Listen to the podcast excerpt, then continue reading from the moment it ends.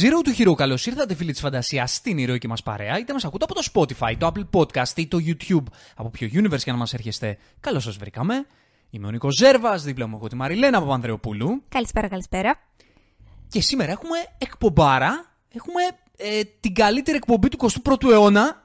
Την έχεις χαϊπάρει ήδη εδώ και κανένα δίμηνο. Ναι, και γιατί- συνεχίζεις και την πουλάς. Γιατί ο Νόλαν είναι κατά πολλούς, κατά τους περισσότερους, κατά τον μέσο θεατή του κινηματογράφου, ο μεγαλύτερος δημιουργός του 21ου αιώνα, για κάποιους και βάλε. Και είσαι εδώ να τον ανυψώσεις, να τον θαυμάσεις και να πεις τα καλύτερα.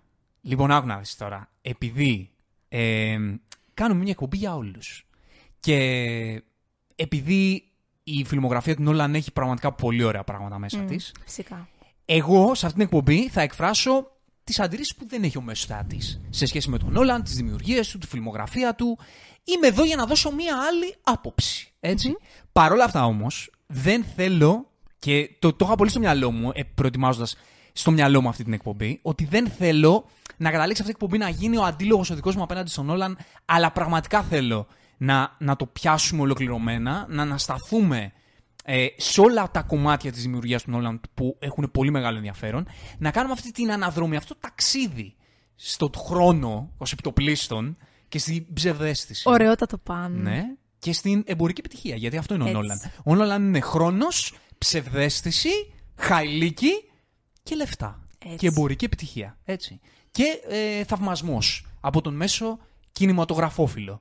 Οπότε είμαστε εδώ για, για να μιλήσουμε για όλα, να το καλύψουμε συνολικά, να εξετάσουμε τι, τι αφήνει, ποια είναι η κινηματογραφική παρακαταθήκη του Κρίστοφερ Νόλαν μέχρι στιγμής, γιατί έχει ακόμα ο άνθρωπος πολλά χρόνια καριέρας και μακάρι να κάνει ακόμα σπουδαία πράγματα. Και επειδή εμένα εντάξει, η σχέση μου είναι ιδιαίτερη με τον Όλαν. Δηλαδή έχω πράγματα που αγαπάω πολύ σε αυτή τη, τη φιλμογραφία και υπάρχουν και πράγματα που ο μέσος ατίστα γουστάρει πάρα πολύ, εγώ όχι τόσο, αλλά είμαι εδώ. Ε, άκουσον μεν, πάταξον δε. Έτσι. Ή μάλλον πάταξον μεν, άκουσον δε. Έτσι. Κάτι δεν πήγαινε καλά. ναι. Ε, είμαι γι' αυτό εδώ. Οπότε ε, θα τα πούμε όλα και τα, και τα, Και τα έτσι και τα αρνητικά αλλιώς. και τα θετικά. Εσύ, εσένα ποια είναι η σχέση σου με τον Κρίστοφερ Νόλαν. Κοίτα, δεν είναι τόσο έντονη όσον αφορά τα αρνητικά σημεία όσο είναι στη δική σου. Κατανοώ απόλυτα τα όσα ξέρω ότι θα πεις ήδη και σε πολλά από αυτά συμφωνώ κι εγώ. Αλλά υπάρχουν και μερικές παραγωγές οι οποίες εμένα προσωπικά μου άφησαν λίγο πιο μετριοπαθή και αδιάφοροι. Στις περιπτώσεις όπου εσένα σε εκνεύρισαν, ας πούμε, σε, σε ενόχλησαν λίγο. Κάτι σου τρίγκαραν. Υπάρχουν όμως και παραγωγές που λάτρεψα και, και με συγκίνησαν και τις έχω αξέχαστες στο νου μου.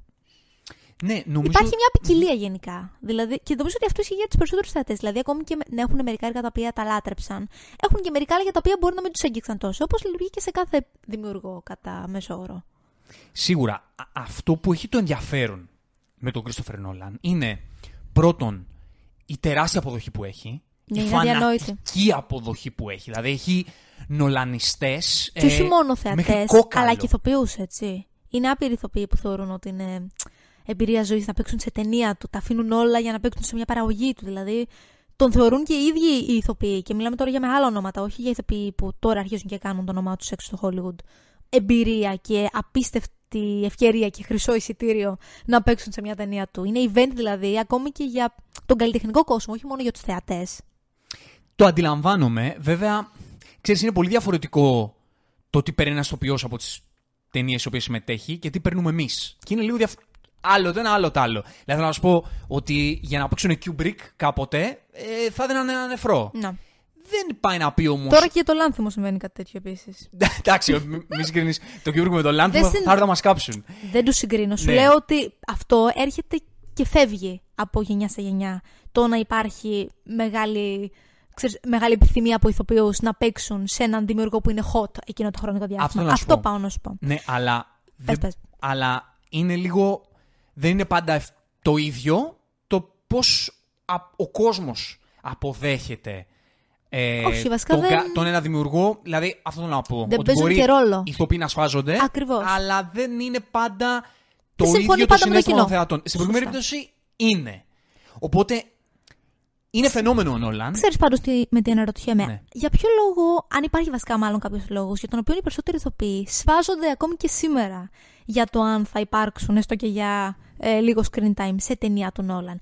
Είναι ας πούμε η εμπειρία που δημιουργεί ο ίδιος; Ότι, ας πούμε, είναι καταπληκτικός ο σκηνοθέτης, έχει τρομερή μεταδοτικότητα, είναι η εμπειρία του καθόλου.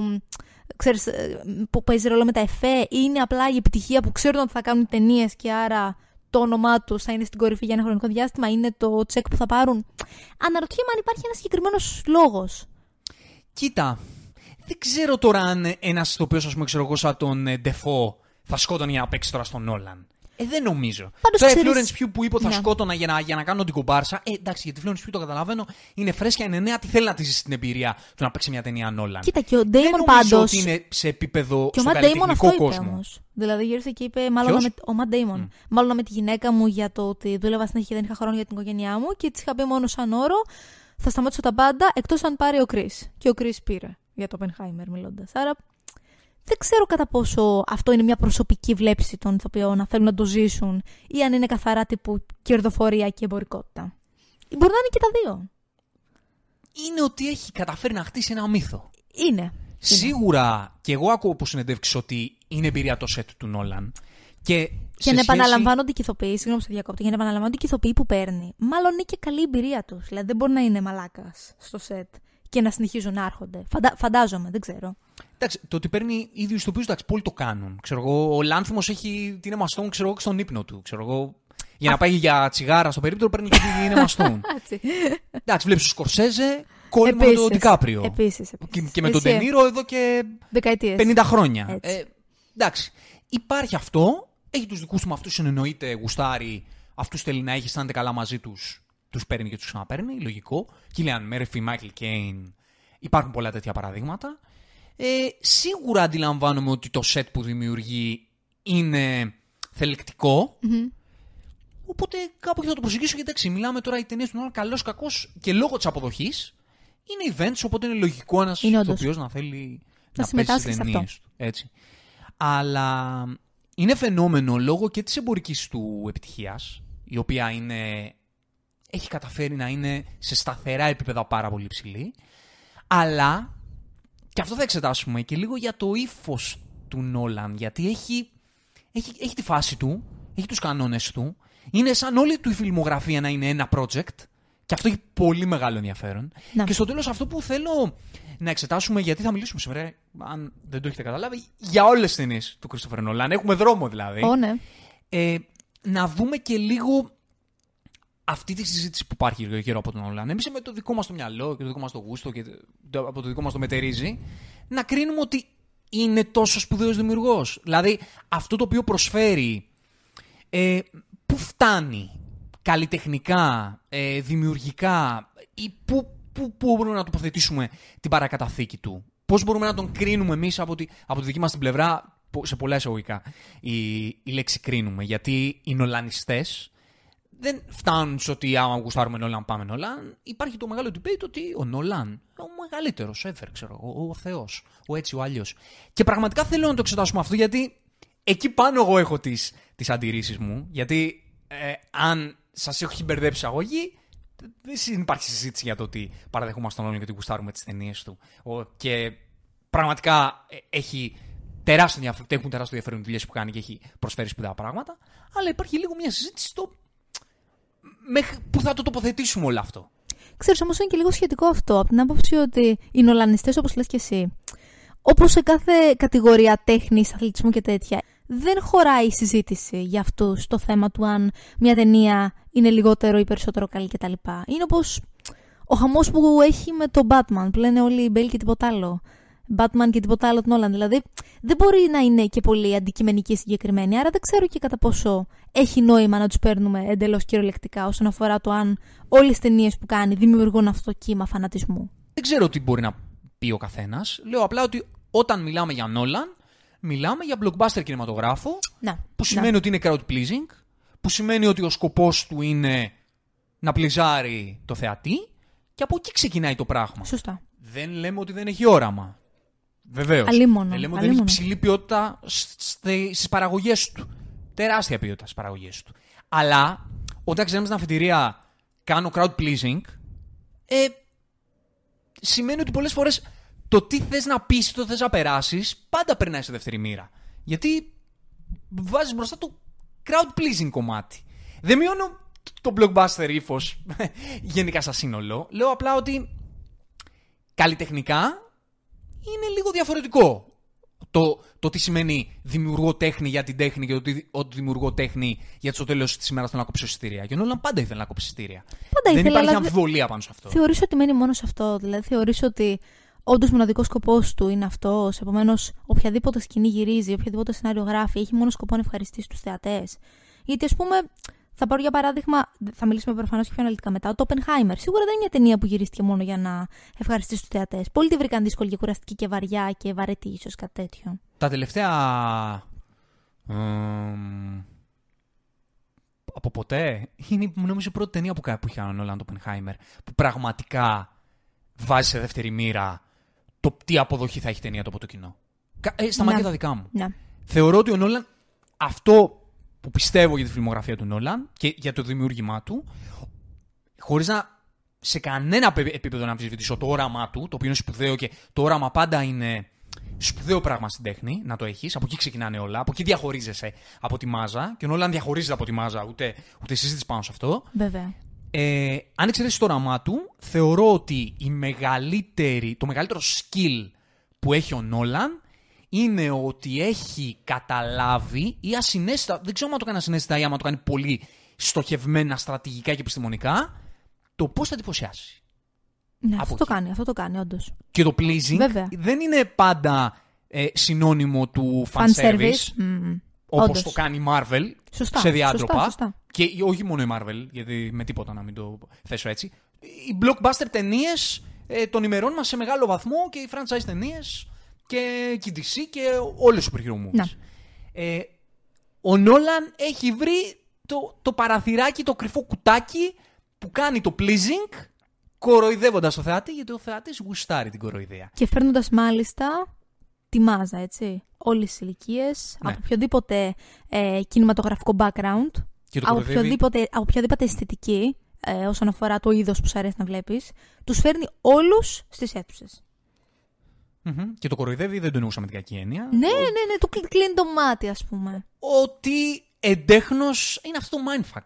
Το οποίο το, οποίο το πήρε στη, βι- στη φιλμογραφία του ο Νόλαν, που υπήρχε και πριν τον Νόλαν, και το χρησιμοποίησε και το έκανε mainstream. Είναι ένας από τους δημιουργούς του, των Zeros που ξεκίνησαν στα Zeros και έκανε αυτό το mindfuck. Ε, το, το έφερε σε επίπεδο blockbuster.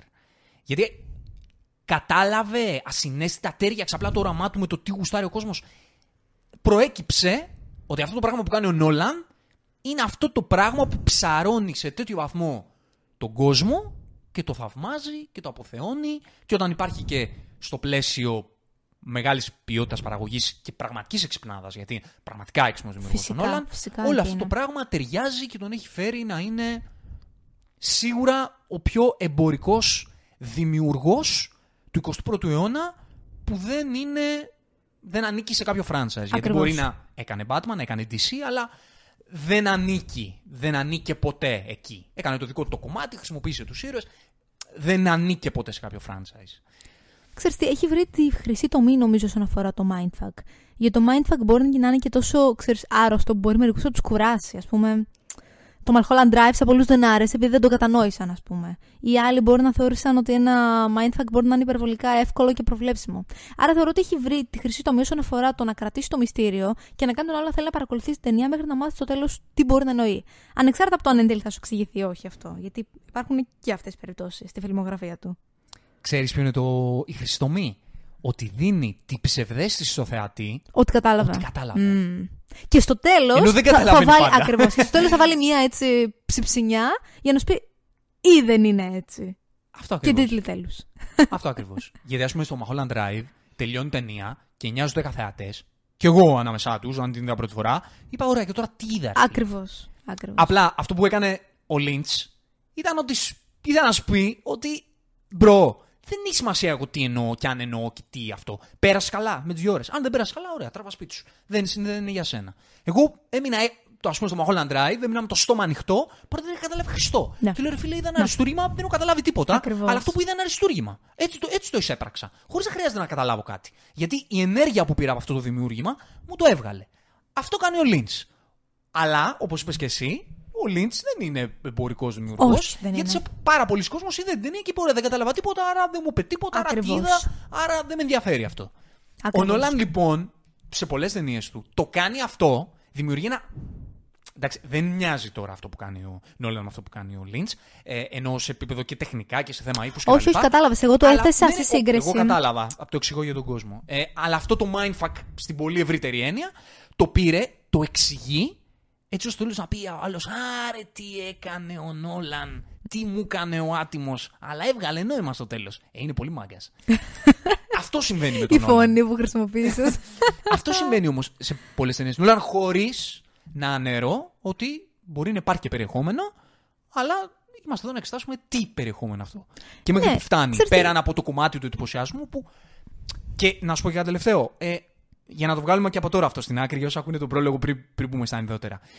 Δεν υποτιμώ καθόλου την έννοια εντυπωσιασμός. Καθόλου. Θεωρώ ότι είναι σπουδαίο πράγμα ο εντυπωσιασμός στον κινηματογράφο. Είναι ένα από αυτά τα πράγματα που έχουν να προσφέρουν στον κινηματογράφο και γι' αυτό εγώ λατρεύω τους superhero movies και το δέος που προκαλούν, ο εντυπωσιασμός που προκαλούν. Εμένα πάντα με συγκινεί. και να σου πω και κάτι, είναι Είτε σπάνιο έχει περιεχόμενο πλέον. είτε δεν έχει. Ο εντυπωσιασμός. Δεν το βλέπουμε συχνά. Νομίζω ότι λόγω της ανοσίας που έχει πάθει ο μέσο θεατή πλέον με το πόσο περιεχόμενο υπάρχει και το γεγονός ότι τα έχουμε δει λίγο πολύ όλα, δεν τα έχουμε δει, αλλά έτσι νομίζουμε, δεν είναι και τόσο εύκολο πλέον να εντυπωσιάσεις ένα μέσο θεατή. Και είναι αξιοθαύμαστο ότι και πάλι καταφέρει να το κάνει. Είτε με μέσα επαναλαμβανόμενα, είτε όχι. Μμμ. Συμφωνώ. Πάμε να μπούμε; Ναι, ναι, ναι, μεγάλη εισαγωγή. Αλλά πριν, αλλά πριν θα πρέπει να σας θυμίσουμε ότι αν θέλετε να μας ακολουθήσετε ή να μας, ε, τι λέμε εδώ κανονικά, να μας ακολουθήσετε ή... Ε, τώρα βάζεις συνήθως την τσαχπινιά σου ανάλογα με την εκπομπή. Να ταξιδέψετε μαζί μας στους χρόνους. Κα, κα, κάτι τέτοιο Ναι, τώρα ναι, θες να αν πεις. θέλετε να ταξιδέψετε μαζί μας στις ψευδεστήσεις στον χρόνο μπρος πίσω πέρα δόθε Smooth. δεξιά αριστερά και τι έγινε στο τέλος, είναι έτσι δεν είναι; αν τα θέλετε όλα αυτά μπορείτε να κάνετε ένα follow στο κανάλι μας στο Spotify αν μας ακούτε από εκεί, στο, ε, μία εγγραφή στο κανάλι μας στο YouTube, ένα subscribe. Έχουμε προσπεράσει τους 700 subscribers. Καλπάζουμε προς το χιλιάρικο. Αν ε, γουστάρετε την παρέα μας, ε, μπορείτε να κάνετε ένα subscribe, να βάλετε και εσείς το λιθαράκι σας. Αν είστε από αυτούς που ακούνε συχνά, μην ξεχνάτε να μας κάνετε και ένα like, γιατί μας βοηθάει. Έτσι. Ε, και αν θέλετε και ακόμα περισσότερο Zero to Hero, να μας βρείτε και στο Instagram, έτσι. Βεβαίως. Zero to Hero, κάτω παύλα pod, ανεβάζουμε stories εκεί, λέμε πράγματα, νέα, ιστορίες, πανικός. Εντάξει, Τα πες. τα είπα καλά. Τα βγάλει από την ψυχούλα σου. Λοιπόν, πάμε τώρα να ταξιδέψουμε. Έτσι. Και πάμε στο 1998, όπου ο Νόλαν κάνει την πρώτη του ταινία. Μια, ώρα- μια ταινία η οποία είναι 69 λεπτά διάρκεια. Είναι η πρώτη του εντελώς πειραματική με μηδαμινό budget. Το following. Το following το είδαμε, δεν το είχαμε δει, ακριβώς πριν ξεκινήσουμε αυτήν εδώ την εκπομπή. Μμμ. Και θέλω να σε ρωτήσω, έχοντας δει όλες τις ταινίες του Νόλαν και φτάνοντας να δεις σήμερα την πρώτη του ταινία όπως την είδα και εγώ, το Following. Τι εντύπωση σου άφησε; Καταρχάς να πούμε έτσι λίγο για, το, για όσους δεν το έχετε δει. Να πούμε ότι δεν θα μιλήσουμε καθόλου με spoilers για καμιά από τις ταινίες. Ναι, Το δέχεσαι; το δέχομαι. Για φυσικά. καμιά από τις ταινίες σήμερα που θα μιλήσουμε ε, από τις ταινίες του Νόλαν δεν θα μιλήσουμε με spoilers, δεν θα μιλήσουμε για το τι έγινε στο τέλος.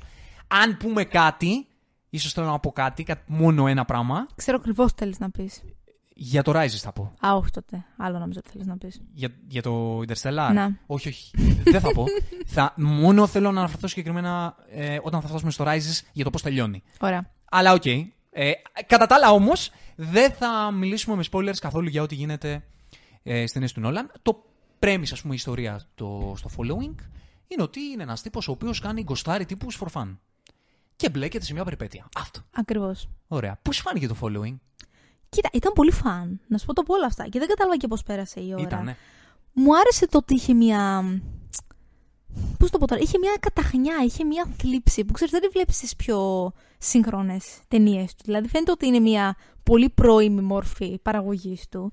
Αλλά υπήρχαν και πάλι μερικά στοιχεία τα οποία μπορούσε να τα συναντήσεις και πλέον στις στις παραγωγές του. Όχι ακριβώς με τον τρόπο που νομίζω ότι οι περισσότεροι θα σκεφτούν, όπως είναι αυτά τα, ας πούμε, το έκανε δεν το έκανε, αλλά μπορούσες να δεις μερικά πρότυπα, τα οποία από τότε μάλλον είχε, είχε εμπνευστεί να αρχίζει να βάζει μέσα στις δικές του ταινίες και στα δικά του σενάρια. Ναι, εμένα με εντυπωσίασε το γεγονός ότι πραγματικά σε αυτή την πρώτη του ταινία στα 28 του χρόνια, το 1998, φαντάζομαι ότι γύριζε το, στα 27 του, στα 28 του βγήκε, Ναι. Έχει τόσο έντονη τη σφραγίδα του τι έχει σκοπό να κάνει σε Στο όλη την μέλλον, υπόλοιπη ναι. καριέρα του. Είναι πολύ εντυπωσιακό. Γιατί πραγματικά, αν έχετε δει τις ταινίες του Νόλαν, έχετε δει κάμποσε από αυτές και δεν έχετε δει το following, πραγματικά θα εντυπωσιαστείτε για το πώς αυτός. Πώς αυτή η ταινία ήταν προάγγελος αυτόν που ήθελε να κάνει. Με εντυπωσίασε το γεγονός ότι πραγματικά αυτή η ταινία είναι η σφραγίδα του ότι αυτός ο τύπος, όλη του φιλμογραφία είναι ένα project. Μοιάζει, έχει πάρα πολλά κοινά στοιχεία. Με εντυπωσίασε το γεγονός ότι αυτά τα μπρος-πίσω χρονικά που έχει έδειχναν από τότε ότι ξέρει να τα κάνει. Ήταν πολύ ικανός στο να το κάνει αυτό το πράγμα. Γιατί εγώ θα γυρίσω να σας πω ότι πολλές φορές αυτό το μπρος-πίσω δεν έχει ιδιαίτερο θεματικό νόημα ως κανένα νόημα. Ή επίσης σε μπερδεύει ή σε κουράζει. Ναι, αλλά ξέρεις τι γίνεται. Α πούμε στην προκειμένη περίπτωση. Πραγματικά σε αυτό το story του following τέριαζε Απόλυτα. ο τρόπος με τον οποίο ξετύλιξε την αφήγηση μέσα από τον προσπίσω. Απόλυτα. Δηλαδή, όντως σε αυτό το story τέριαζε αυτό το πράγμα που έκανε και το έκανε και καλά. Και να σου πω κάτι, είχε επίσης κάτι εξαιρετικό όσον αφορά το τεχνικό κομμάτι αυτή ταινία. Έφερε τρία διαφορετικά plot twist το ένα μετά το άλλο. Δηλαδή ήταν plot twist πρώτο. Μετά από λίγο plot twist στο plot twist. Μμ. Και στο τέλος plot twist στο plot twist στο plot twist. Είναι καταπληκτικό που το έκανε αυτό. Δεν νομίζω ότι έχουμε ξαναδεί σε ταινία του τόσες πολλές. Τόσες πολλές εκπλήξεις, να το πω έτσι, που να σε κάνουν πραγματικά να μην το καταλαβαίνεις. Γιατί ξέρεις, OK, προβλέπεις ότι θα γίνει κάτι στο τέλος, ένα μεγάλο μπαμ. Αλλά εδώ πέρα το, το κατάφερε επί τρία. Είναι πάρα πολύ εντυπωσιακό αυτό. Ξέρεις τι γίνεται όμως. Ε, ναι, δηλαδή βλέποντας το following, καταρχάς, άμα δεν ξέρεις ότι το following το έχει κάνει ο Νόλαν και έχεις δει κάποιες ταινίες του Νόλαν, θα πεις ρε φίλε, αυτό κάτι μου θυμίζει. Ναι, ναι. Ξέρεις τι όμως. Εγώ αυτό λέω. Αυτό, αυτή είναι. Και το πιάνουμε από, από, από τώρα. Αυτή είναι μία από τις ενστάσεις που έχω με τον Νόλαν. Εγώ προσωπικά. Δεν χρειάζεται να την έχετε κι εσείς. Εγώ προσωπικά. Είναι τόσο κοινές. Έχει τόσο συ- συνεχόμενα αλλεπάλληλα κοινά στοιχεία τις ταινίες του. Που από ένα σημείο και μετά, εμένα αυτό το πράγμα μου κάνει λίγο γραφικό. Δηλαδή, βλέπεις το following και πραγματικά έχει μία σκαλέτα, η δομή του σεναριακά, που υπάρχει σχεδόν σε όλες του τι ταινίες. Κοίτα, έχει μια συγκεκριμένη ταυτότητα. Κατάλαβες. Δηλαδή, θα μου πεις και άλλοι δημιουργοί δεν έχουν κοινά στοιχεία μεταξύ τους. Σε όλες τις ταινίες, τόσο στοχευμένα αλλεπάλληλα, δεν νομίζω ότι υπάρχει άλλος σαν τον Όλαν. Δεν νομίζω. Δηλαδή, έβλεπα πρόσφατα ταινίες. α, είδα τις προάλλες πάλι το Goodfellas. Mm. Σκορτσέζε, έτσι. Γιατί θέλω να πω και να μπαίνω και λίγο σε Σκορτσέζε μου, το έρχεται το uh, Killers of the Flower Moon. Ε, και θα κάνουμε και κάτι για Σκορτσέζε. Λίγο ναι. μετά, λίγο πριν θα δούμε πότε θα γίνει, θα κάνουμε. Αλλά πραγματικά ο δημιουργός αυτός, ωραία, έχει μία μανιέρα στο γκανγκστερικό ύφος που σε αρκετές ταινίες του την έχουμε δει, έχουμε δει κοινά στοιχεία. Και όχι μόνο σε, γκα- σε γκανγκστερικά. Δηλαδή, άμα δεις το Wolf of Wall Street, ε, ενώ έχει δει το Goodfellas, θα δεις αρκετά κοινά στοιχεία. Παρότι το story δεν είναι ίδιο. Αλλά έχει κάνει και ταινίες Σκορτσέζε που δεν έχουν καμία σχέση με αυτό το πράγμα. Καμ, καμία. Εντάξει, κοίτα, δεν χρειάζεται κάθε, Ο Νόλαν. κάθε σκηνοθέτης όμως να έχει εντελώς διαφορετικές ταινίες μεταξύ του. Δεν, δεν χρειάζεται τίποτα συγκεκριμένο. Ό,τι θέλει κάνει. Έτσι. Δεν λέω Καλά, ότι ναι, τι εννοείται. χρειάζεται και τι όχι. Μιλάμε τώρα προσωπικά. Θέλω να πω. Προσωπικά, ε, το ότι είναι τόσο. Δηλαδή, έβλεπα, βλέποντας το following και βλέποντας ότι ακόμα και στην πρώτη του ταινία του 98, ε, αυτή η ταινία πραγματικά στη δομή της έχει τόσο ίδια στοιχεία με όλες τις υπόλοιπες ταινίες του. Δηλαδή, λέω, ωραία ρε παιδάκι μου, ναι, αλλά γιατί πρέπει κάθε φορά που άμα δω τον όλα να ξέρω ότι θα δω τρία πράγματα τα ίδια συνέχεια. Ο Ταραντίνο, σου πρέπει να πω σε έναν άλλο δημιουργό, έχει ένα ίδιο ύφος, αλλά δεν έχει τέτοια points τόσο κοινά μεταξύ τους. Εγώ θεωρώ ότι έχει. Θέλεις να μου πεις ότι δεν υπάρχει στον Ταραντίνο, ας πούμε, στο τελευταίο μισάωρο σε κάθε ταινία να γίνεται σφαγή; Που λέει ο λόγος τώρα. ε, Ξέρεις, έφερα ένα Όχι παράδειγμα. ακριβώς. Θέλω να πω, υπάρχουν Όχι και ακριβώς. πάλι αρκετά Υπάρχει σφαγή, συγκεκριμένα patterns. Υπάρχουν θάνατοι. Υ- Αρκετοί. Υπάρχει καλτιά. Και αίμα. Υπάρχει αίμα. Δηλαδή Είναι υπάρχει. λίγο πιο αφηρημένο όμως αυτό. Δεν είναι τόσο συγκεκριμένο όπως αυτό το, πριά- το δομικό συγκεκριμένο πράγμα που κάνει ο Νόλαν. Ναι, όχι, καταλαβαίνω ακριβώς ποια είναι τα Κατάλαβες τι να χαρακτηριστικά μιλάς για τον Όλαν. Κοίτα να δεις, εγώ θεωρώ ότι το ξεκίνησε ως όραμα, ω το να κάνει το κάτι διαφορετικό, κάτι στο οποίο έβρισκε νόημα και αφού είδε όσο μεγάλωνε και η καριέρα του και το μπάτζετ των ταινιών του, ότι αυτό το πράγμα ακόμα εντυπωσιάζει, λέει εδώ είμαστε. Ναι. Δηλαδή νομίζω ότι έτσι το σκέφτηκε. Ότι στην αρχή δεν είχε στο μυαλό του, ξέρεις, να το κρατήσει ως το τόσο βασικό κομμάτι της ε, σκηνοθεσίας του. Αλλά είδε πόσο πολύ πουλάει και είπε τελείωσε. Δεν χρειάζεται να κάνω κάτι άλλο. Ωραία. Ή ίσως έφτασε σημείο να το απογειώσει έτσι και να πει Πώς θα το κάνω αυτό το πράγμα τόσο περίπλοκο και, και mind-blowing που να μην καταλαβαίνει κανείς τίποτα και όλοι να μιλούν για μένα. Γιατί έχει γίνει και αυτό. Ξέρεις τι γίνεται, θα σου πω. Για να δώσουμε την πάσα. Ναι. Ε, Κλείνοντας με το following, μου άρεσε πολύ. Έτσι. Υπάρχουν και αρνητικά στοιχεία, τα οποία πάλι επαναλαμβάνονται στη φιλμογραφία του Νολάν, λίγο παραπάνω exposition. Το είχε λίγο το κάποιες exposition. συναισθηματικές Μμμ. σκηνές οι οποίες είναι cringe. Υπάρχουν αυτά τα πράγματα στη φιλμογραφία του Νόλαν. Ε, και σε αυτό το κομμάτι που θα πάω και σε άλλες ταινίες που είναι σημαντικό, ότι και στο following, στο τέλο τελειώνει η ταινία και λες: Ωραία, φαν, πέρασα καλά. Και υπάρχει αυτό. Στο, στη φιλμογραφία του Νόλαν. Τι, τι μεταφρα... Πήρα Πώς μια μεταφράζεις το και. θεματική. Πήρα κάτι μετά από αυτό. Δεν λέω ότι είναι απαραίτητο να υπάρχει. Εντάξει, στο θεματική πάντα κινηματογράφο. υπάρχει. Τι θέλεις να πεις. Κάθε ταινία του έχει ένα θέμα πολύ ξεκάθαρο. Δεν λέω το premise. Τι θέμα. Μιλάει για κάτι; Έχει να πει κάτι; Πέραν από το περάσαμε καλά, blockbuster, γουστάρουμε. Έχουμε να πάρουμε κάτι περισσότερο από αυτό. Ας, το, ας, ας κρατήσουμε εδώ το, το κομμάτι. Τη ρητορική ερώτηση. Ναι, τη ρητορική ερώτηση και θα το συναντήσουμε και, και πιο μετά γιατί θα πάμε σε πολύ συγκεκριμένα πράγματα. Αλλά θέλω να πω ότι το following, χωρίς να είναι κάτι το οποίο θα σε συνταράξει, θα σε... θα έχει να σου προσφέρει μια εμπειρία, ας πούμε, που όπα τι έγινε, είναι μια ε, ταινία με πολύ μικρό budget, πολύ έξυπνη, έξυπνα plot twist, έξυπνη αφήγηση, καλή τεχνική σε αυτό το πράγμα. Περνάς πολύ καλά. Άμα γουστάρετε τον όλα, πραγματικά να το δείτε το following, θα σας αρέσει. Και είναι μια αναγνωριστική επαφή με τον ε, σκηνοθέτη, έτσι. Μμ. Δηλαδή, αν δεν είχες δει ποτέ τίποτα, θα μπορούσε όντως αυτή να είναι η εισαγωγή σου στο σύμπαν του. 100%. 100%. Σε βάζει λίγο-λίγο πραγματικά μέσα στην δική του αισθητική για τον τρόπο με τον οποίο γυρίζει και διηγείται τέτοιες ιστορίες. Γι' αυτό λέω ότι μοιάζει με project αυτό το πράγμα που έχει κάνει σε όλη του την καριέρα ο Νόλαν. Γιατί πραγματικά είναι εντυπωσιακό το πώς το 1998 στην πρώτη του ταινία είναι, λειτουργεί πραγματικά σαν εισαγωγή για Ναι. ό,τι άλλο κάνει μετά τα επόμενα 20 χρόνια. Ακριβώς. είναι, είναι εντυπωσιακό. Είναι εντυπωσιακό. Ε, και λοιπόν, για να πάρω τώρα την πάση μετά από αυτή την παρένθεση, επειδή μου είπες ότι ο Νόλαν κάνοντας αυτό το πράγμα ας πούμε, με το following και σίγουρα, χωρίς να ξέρω, σίγουρα θα έχει αποδοχή αυτή η ταινία για να μπορέσει να κάνει το επόμενο βήμα. Για μένα, τη φάση του την τερμάτισε στο Μεμέντο. Την τερμάτισε. Μετά το 1998 φτάνουμε στο 2000 που ο Christopher Nolan κάνει το Memento. Το Memento κατά τη γνώμη μου είναι ε, δεν θα σου πω η αγαπημένη μου, θα σου πω ότι από αυ- αυτό το πράγμα που εκπροσωπεί ο Νόλαν είναι το τελειότερο δείγμα αυτού του πράγματος που κάνει ο Νόλαν από πάρα πολλές απόψεις. Συμφωνώ. Το Memento είναι μια ταινία που πρέπει να τη δουν όλοι. Στη δική μου τη φοιτητό ζωή ήταν το. Ε, ταινούλες βλέπεις, ξέρω εγώ τι έχεις τελευταία, φίλε. Έχεις το Memento. Αλήθεια, Όχι. έλα. Δεν έχεις το Memento; Τι λες, ρε, δεν έχεις το Memento; Καλύτερη ταινία που υπάρχει στον κόσμο όλο. ήταν ήταν Πω, αυτό το πω. Memento τότε. Wow. Σε- ε, στα Zeros, έτσι. Δηλαδή τότε όταν ήταν η ταινία, ξέρω εγώ, δεκαετίας και γίνει λίγο το ψαγμένον η ταινία. Παρότι ε, δεν ήταν τόσο ψαγμένη. Δηλαδή θέλω να πω ότι. Όχι, και θεωρώ ότι και από τότε είχε την Σε βραβεία πήγε και μαζικότητα, τα ας λοιπά. πούμε, ο Νόλαν. Δηλαδή, από τις πρώτες ταινίες άρχισε να μαζεύει κόσμο. Από όλα τα backgrounds. Ναι, είναι αυτό το mindfuck που λέμε, το οποίο έρχεται εδώ και το κάνει. Τέλεια. Τέλεια. Και ξέρεις τι, Τέλεια. είναι, είναι από τις λίγες ταινίες του που πραγματικά σε μπερδεύει. Δηλαδή, λες, δεν έχω ιδέα στην αρχή, δεν μπορώ να καταλάβω τίποτα, αλλά βγάζεις στο τέλος νόημα. Γιατί σε άλλες ταινίες, όλη την ταινία, λες, δεν καταλαβαίνω τίποτα, αλλά κάπου το χάνεις, κάπου θέλει εκείνος να το χάσεις. Ή δεν θέλει να το βρεις ποτέ γενικότερα. Ενώ εδώ πέρα βγάζουν όλα νόημα. Είναι από τις λίγες ταινίες του που όλα κουμπώνουν τέλεια και αρμονικά.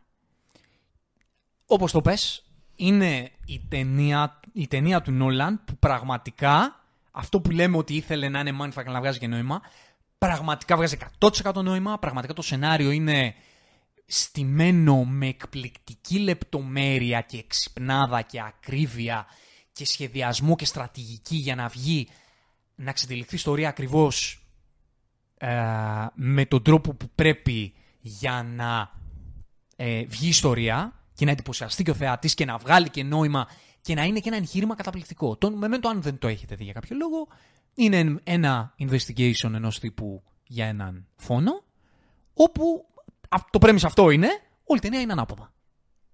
Ξεκινάει με το τέλος και καταλήγει στην αρχή. Με έναν τύπο ο οποίος δεν, ε, δεν θυμάται. Έχει χάσει τις αναμνήσεις του, έτσι. Και προσπαθεί να τη θυμηθεί και μέσα από αυτό προσπαθεί να εξεχνιάσει ένα έγκλημα. Είναι εκπληκτική ταινία το, το Memento. Ναι, είναι απίστευτη. Είναι once in a lifetime, πώς να το πω. ναι, δηλαδή, ναι, ναι, ναι, είναι όντως. είναι από όντως. τις καλύτερες, αν μου επιτρέπει αυτός ο όρος, ταινίες του 21ου αιώνα. Δηλαδή, μία από τις ταινίες που πραγματικά ένας φίλος του κινηματογράφου πρέπει να δει. Και ξέρεις τι, είναι πραγματικά κάτι με όραμα και με, α- με απίστευτη καινοτομία όσον αφορά το πώς γυρίζεται μια ταινία. Δεν είναι κάτι νομίζω που είχε ξαναυπάρξει. Ή αν είχε υπάρξει, δεν είχε υπάρξει με αυτήν ακριβώς τη δομή, με αυτήν ακριβώς τη μορφή. Δηλαδή, δεν μπορώ να φανταστώ κάποιον που δεν σοκαρίστηκε όταν είδε αυτή την ταινία. Με την καλή έννοια. Και πραγματικά το φινάλε σε αφήνει χαζό. Ναι. Πραγματικά ναι, ναι, ναι. σε αφήνει χαζό και με τον τρόπο που θα ήθελε ο Νόλα να σε αφήσει. Δηλαδή, με αυτό το κοίτα τι έκανε ο άτιμος. Δηλαδή, εγώ. Εδώ όντως το κάνει. Ναι. και, για να, και για να πω και τα δικά μου συναισθήματα, ρε παιδί μου, ε, το Memento ήταν η δεύτερη ταινία που είδα του Νόλαν. Η πρώτη ήταν το Prestige. Θα μιλήσουμε μετά για το Prestige. Όταν είδα το Prestige, μετά έμαθα για το Memento. Memento. Μμμ. Και όταν το είδα, λέω φίλε, αυτός είναι ο αγαπημένος μου σκηνοθέτης στον κόσμο. Το έχω πει εγώ αυτό το πράγμα. Wow. Όταν είδα το Memento. Και είπα λοιπόν, αυτός ο τύπος είναι φεύγα. Δεν μπορεί να το φτιάξει αυτό. Δεν μπορεί να το σκέφτηκε και να. Και όχι απλά να το σκέφτηκε, να το εκτέλεσε με τόσο καταπληκτικό τρόπο. Γιατί, ξέρεις, δεν είναι μόνο το premise. Είναι cool η ταινία. Έχει ένταση. Έχει μυστήριο. Έχει ατάκες. Έχει ατάκες. Πετυχαίνει σε όλα τα επίπεδα. Τα χαρτάκια που γράφει, τα σημειώματα. Γενικά το πώς ξετυλίγει και το πόσο αποκαλύπτει τι έχει γίνει στο τέλος, το οποίο είναι όντως συγκλονιστικό. Και η όντως μεταφορά στον δραμάτι. χρόνο. Δηλαδή το πώς πηγαίνει από σκηνή σε σκηνή, από το μέλλον στο παρόν, από το παρόν στο παρελθόν κτλ. Γίνεται τεχνικά με τέτοια απίστευτη προσοχή στη λεπτομέρεια. Μμμ. Και είναι εντυπωσιακό το πώς το Following του έδωσε αυτή την ταινία. Και πήρε και cast, έτσι. Μιλάμε τότε. ναι, βεβαίως. ε, Guy Pearce, Carrie-Anne Moss. Carrie-Anne Moss Βέβαια. τότε έκανε Matrix και ταυτόχρονα έκανε ταινία Απίστευτο. του Πιτσιρικά Νόλαν, ξέρω εγώ, το, το Memento. Ε, εντάξει. ε, Από τις σπουδαιότερες ταινίες του. Αν όχι σπουδαιότερη. Μπήκε απίστευτα δυναμικά πάντως στον κόσμο του Hollywood ως σκηνοθέτης, έτσι. Μμμ. Δηλαδή έφερε εις πέρας ένα από τα πιο εντυπωσιακά του projects ως το πρώτο του. Ναι. Και μετά το following, που ας πούμε μπορεί να σου έχει δώσει έτσι το στίγμα, βλέπεις μετά από δύο χρόνια το Memento και λες αυτός ο τύπος αυτό το πράγμα. Οκ, δηλαδή. Τι άλλο θα κάνει; Πρα- πραγματικά σου δίνει αυτή την εντύπωση. Φαντάζομαι χρονολογικά να έχεις παρακολουθήσει μέχρι εκείνο το σημείο τη, τη φιλμογραφία του. Ναι, και- και ξέρεις και τι. πιστεύω ότι όντως το τερματίζει. Αυτό είναι το, το θέμα με το Memento. Θεωρώ ότι είναι πολλοί αυτοί που θα βγουν κιόλας ότι από την αρχή ε, είδαν ότι είναι πραγματικά master στο κομμάτι του χρόνου. Γιατί σε κάθε ταινία του σχεδόν ο χρόνος παίζει πάρα πολύ μεγάλο ρόλο. Και δεν αναφέρομαι μόνο στο να κάνει time jumps και παράλληλα σύμπαντα και μεταφορές στο χρόνο και τέτοια ή στο χώρο χρόνο. Αλλά γενικότερα παίζει με την έννοια του χρόνου. Και δεν είναι τυχαίο το γεγονός ότι αυτό είναι ένα από τα κύρια χαρακτηριστικά του από την πρώτη κιόλας ταινία. Μμμ. Ναι, γιατί στην πρώτη ταινία είναι απλά μια αφηγηματική μέθοδος Ναι. προ πίσω. Τίποτα περισσότερο. Ακριβώς. Το κάνω γιατί Αλλά το έκανε βολεύει και την εκεί, ιστορία. ξέρεις. Ναι. Δηλαδή, από πάντα ήθελε να είναι μέρος της ιστορίας του ο χρόνος. Μμμ. Και για να πούμε και, σ- και να μιλήσουμε στο κομμάτι της θεματικής και για να πατήσουμε σε κάθε του Νόλαν, πραγματικά το Memento σε- σου δημιουργεί αυτή την εσωτερική ανασφάλεια σε ό,τι έχει να κάνει με τις αναμνήσεις. Δηλαδή, αν κάτι πετυχαίνει στο. αυτό που λέμε, την είδα, πέρασα καλά. Και μετά, αυτό το και μετά στο Memento, εμένα τουλάχιστον, μου δημιούργησε αυτή την ανασφάλεια σε ό,τι έχει να κάνει με το τι θυμάμαι και το ότι οι αναμνήσεις μπορεί να ορίζουν την προσωπικότητά σου, το ποιος είσαι. Δημιουργεί μια σκέψη αυτό το Σε premise προβληματίζει, ναι. μετά την ταινία. Δηλαδή, λειτουργεί και έτσι. Γι' αυτό λέω ότι στη φάση του Νόλαν το Memento είναι το αποκορύφωμα. Κοίτα να δεις, εγώ δεν είμαι ε, τόσο πιστή ακόλουθος της ε, άποψης ότι πρέπει κάθε ταινία που βλέπουμε να μας προβληματίζει Όχι πρέπει. και να παίρνουμε κάτι από αυτήν. Θεωρώ ότι μπορούμε κάλλιστα να δούμε μια ταινία και απλά να περάσουμε καλά. Δεν έχει συμβεί λίγες φορές αυτό το πράγμα. Ούτε σημαίνει ότι επειδή ο συγκεκριμένος κόβει εκατομμύρια ειστήρια πρέπει να το κάνει αυτός σαν και καλά. Δεν διαφωνώ καθόλου με αυτό το πράγμα που λες. Καθόλου. Απλά, επειδή κάνοντας τη συζήτηση για τον Νόλαν, πάντα μπαίνει δίπλα το είναι ο σπουδαιότερος δημιουργός του 21ου αιώνα, συζητάμε για το τι ορίζουμε εμείς ως το τι είναι σπουδαιότερο από κάτι άλλο, με την βάση τη δική μας άποψη. Εγώ, τη δική Ναι, μου και στη δική φυσικά, σου. φυσικά. Τώρα φυσικά που μιλάμε εννοείται. έτσι. Εννοείται, γιατί- υποκειμενικά είναι αυτά. άλλη μόνο. γιατί ο καθένας έχει το δικό του ορισμό. Ε, Εγώ προσωπικά θα. και θα το πούμε και στη συνέχεια. Για να χρήσω κάτι ως αριστούργημα ή ως πολύ σπουδαίο κτλ. Εκτός από το να περάσω καλά, θέλω να μου, δημιουργεί, να μου λειτουργήσει και σε ένα άλλο Βέβαια. Και σε μένα. πιο και σε μένα εσωτερικό το ίδιο. επίπεδο. Για να πω ότι αυτό το πράγμα είναι υψηλή τέχνη, ας πούμε. Ας πούμε. Συμφωνώ, συμφωνώ πολύ. Χωρίς να μειώνω, ξαναλέω, η εκπομπή που κάνουμε εδώ πέρα είναι για blockbusters. Έτσι. Περισσότερες από τις ταινίες που μιλάμε πολλές φορές δεν έχουν κανένας πρόβλημα. Αλλά είναι πολύ cool και πολύ γαμάτες και μας αρέσουν και τις διασκεδάζουμε. Και οι ταινίες που έχουμε να κάνουμε από εδώ και πέρα, πολλές από αυτές είναι και πιο B. Απλά είναι πάρα πολύ fun. Ναι. Θα κάνουμε ταινίες στο μέλλον τέτοιες. Θέλουμε να πούμε τέτοια πράγματα. Δεν λέω για να μην παρεξηγηθώ ότι όλες τις ταινίες πρέπει να έχουν Sony και Ντε κάτι ε, βαθύ να σου πούν. Αλλά μιλώντας για τον κατά πολλού σπουδαιότερο δημιουργό του 21ου αιώνα, ε, μπαίνω στο επίπεδο να εξετάσω και αυτό. Καλά κάνεις. Καλά κάνεις. Όχι, το από αυτή καταλαβαίνω την αυτό που λες. άποψη. Έτσι. Οπότε λοιπόν το Memento μένα μου λειτουργεί και έτσι. Βέβαια, προσωπικά. βέβαια. Έτσι, γι' αυτό θεωρώ ότι είναι ε, ίσως η, η σπουδαιότερη ταινία του Νόλαν. Η, αυ- στη φάση του είναι το, το τελειότερο παράδειγμα. Και πάμε στο Insomnia. Δύο χρόνια πάλι μετά. Είναι η πρώτη ταινία Νόλαν που δεν είναι ταινία Νόλαν εδώ, έτσι. Εδώ είναι για πρώτη φορά εργολάβο. Είναι μεταφορά μιας νορβηγικής ταινίας. Δεν την έχω δει αυτή τη συγκεκριμένη. Το οποίο έπαιζε και ο Στέλλαρας Σκάρσκαρτ. Α, Την έλα. νορβηγική ταινία. Wow.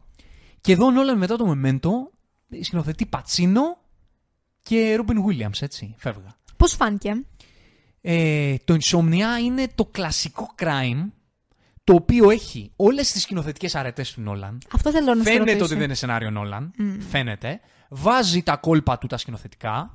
Αλλά είναι μια ταινία που είναι dra- ε, driven από το σενάριό της, από τις ερμηνείες της. Κατάλαβα. Είναι ένα πολύ καλό crime. Πολύ καλό crime. Άρα- Τεχνικά, αυτό που, θα περι, που περιμένεις σήμερα από τον Νόλαν. Τα τοπία, το έτσι, η ησυχία, το μυστήριο. Βρίσκεις πολλά κοινά σημεία και επίσης βρίσκεις πολλά κοινά σημεία τώρα που είδα το following.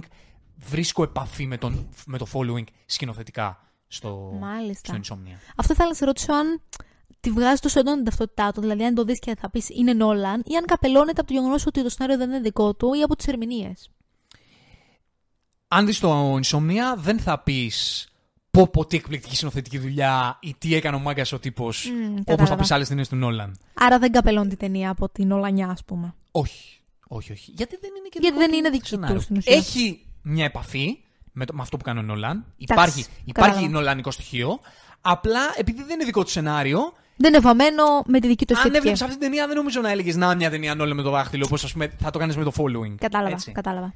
Αλλά είναι μια ταινία που απέδειξε στο Hollywood ότι μπορεί να κάνει δουλειές, μπορεί να, ε, να κάνει μεταφορές, μπορεί και σε λίγο πιο high budget να παίξεις μπάλα και να είναι πάρα πολύ καλός στο κομμάτι της παραγωγής και να σκηνοθετήσει και μεγάλους Και με αδιανόητο cast αυτό Και που με να πω. αδιανόητο cast. Hilary Swank. Α, έλα. Ναι, ναι, ναι. Ε, έδειξε ότι μπορεί σε υψηλό επίπεδο. Ναι, Και ναι, ήταν ναι, ναι, το ναι. εισιτήριό του για να πάρει την τριλογία Batman. 2005, τρία χρόνια μετά, Batman Begins, ο Christopher Nolan μπαίνει στον κόσμο τον υπερηρωικό μετά από αυτές τις τρεις πρώτες ταινίες. Θεωρώ εδώ πέρα πήρε το χρήσιμα για να γίνει. να μπει στην top λίστα του Hollywood εκείνη την εποχή. Δηλαδή θεωρώ ότι αυτό που έκανε τον απογείωσε. Καταρχάς να πω ότι βλέποντας, αν έβλεπα αυτές τις τρεις ταινίες, Μμμ. το Following, το Memento και το, και το Insomnia, πραγματικά θα του λέγα πάρ' τα κλειδιά και φύγε. Και πραγματικά για τις DC και πραγματικά πόσο μάγκες τότε, τι, τι καταπληκτική επιλογή που κάνανε τότε να δώσουν, Πραγματικά. να δώσουν τα κλειδιά στον Νόλαν. Πραγματικά. Και μιλάμε για έναν ε, δημιουργό τότε που εντάξει, δεν ήταν και παρούτου καπνισμένος. Ναι, Δηλαδή είχε κάνει τρεις ταινίες. Η μία low, low, low budget, η μία indie εκπληκτική αλλά σχεδόν από το πουθενά το Memento και η πρώτη Έχει δουλειά δίκιο. που έκανε ουσιαστική ήταν το, το Insomnia που δεν ήταν και δικό το σενάριο. Ακριβώς. Έχεις δίκιο. Στο τέλος Και της πολύ ημέρας. μικρός, 35 θα ήταν εδώ πέρα. Ναι, ναι, εκεί, εκεί. Και πήρε την τριλογία Batman. Batman Begins του 2005. Πού το κατατάσσεις, πώς το έχεις στο μυαλό σου το Batman Begins; Να σου πω κάτι. Σήμερα Ε, είναι 2023. Κοίτα, δεν, δεν θέλω να μιλήσω με λέξη τύπου αγαπημένο Batman, ε, αγαπημένη ταινία Batman και τέτοια. Αλλά θα σου πω ότι είναι από τις πιο άρτιες, η πρώτη ταινία, για την πρώτη ταινία μιλάμε, για, από τις πιο άρτιες παραγωγές του Batman και της ιστορίας του που έχω δει. Μμμ.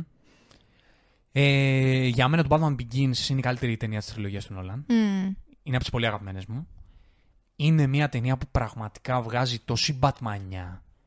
Παρότι υπάρχει αυτό που λέμε ότι ο Νόλαν έκανε ένα Batman ο οποίος δεν είναι comic book accurate, το έκανε με του δικού του κανόνες. Το έκανε, έβαλε τους δικού κτλ, του όρου. κτλ. Αυτό δεν είναι κακό όμως απαραίτητα. Όχι, θέλω να πω ότι παρότι δεν είναι comic book, δεν βγάζει comic bookίλα, βγάζει πάρα πολύ Batmanίλα. Εμένα μου αρέσει να σου πω το ότι δεν έβγαζε comic book κύλα. Για το να βγάζει comic book, comic book κύλα, μερικές φορές σημαίνει ότι μπορεί να γίνει και λίγο πιο cult. Μπορεί να γίνει λίγο πιο B.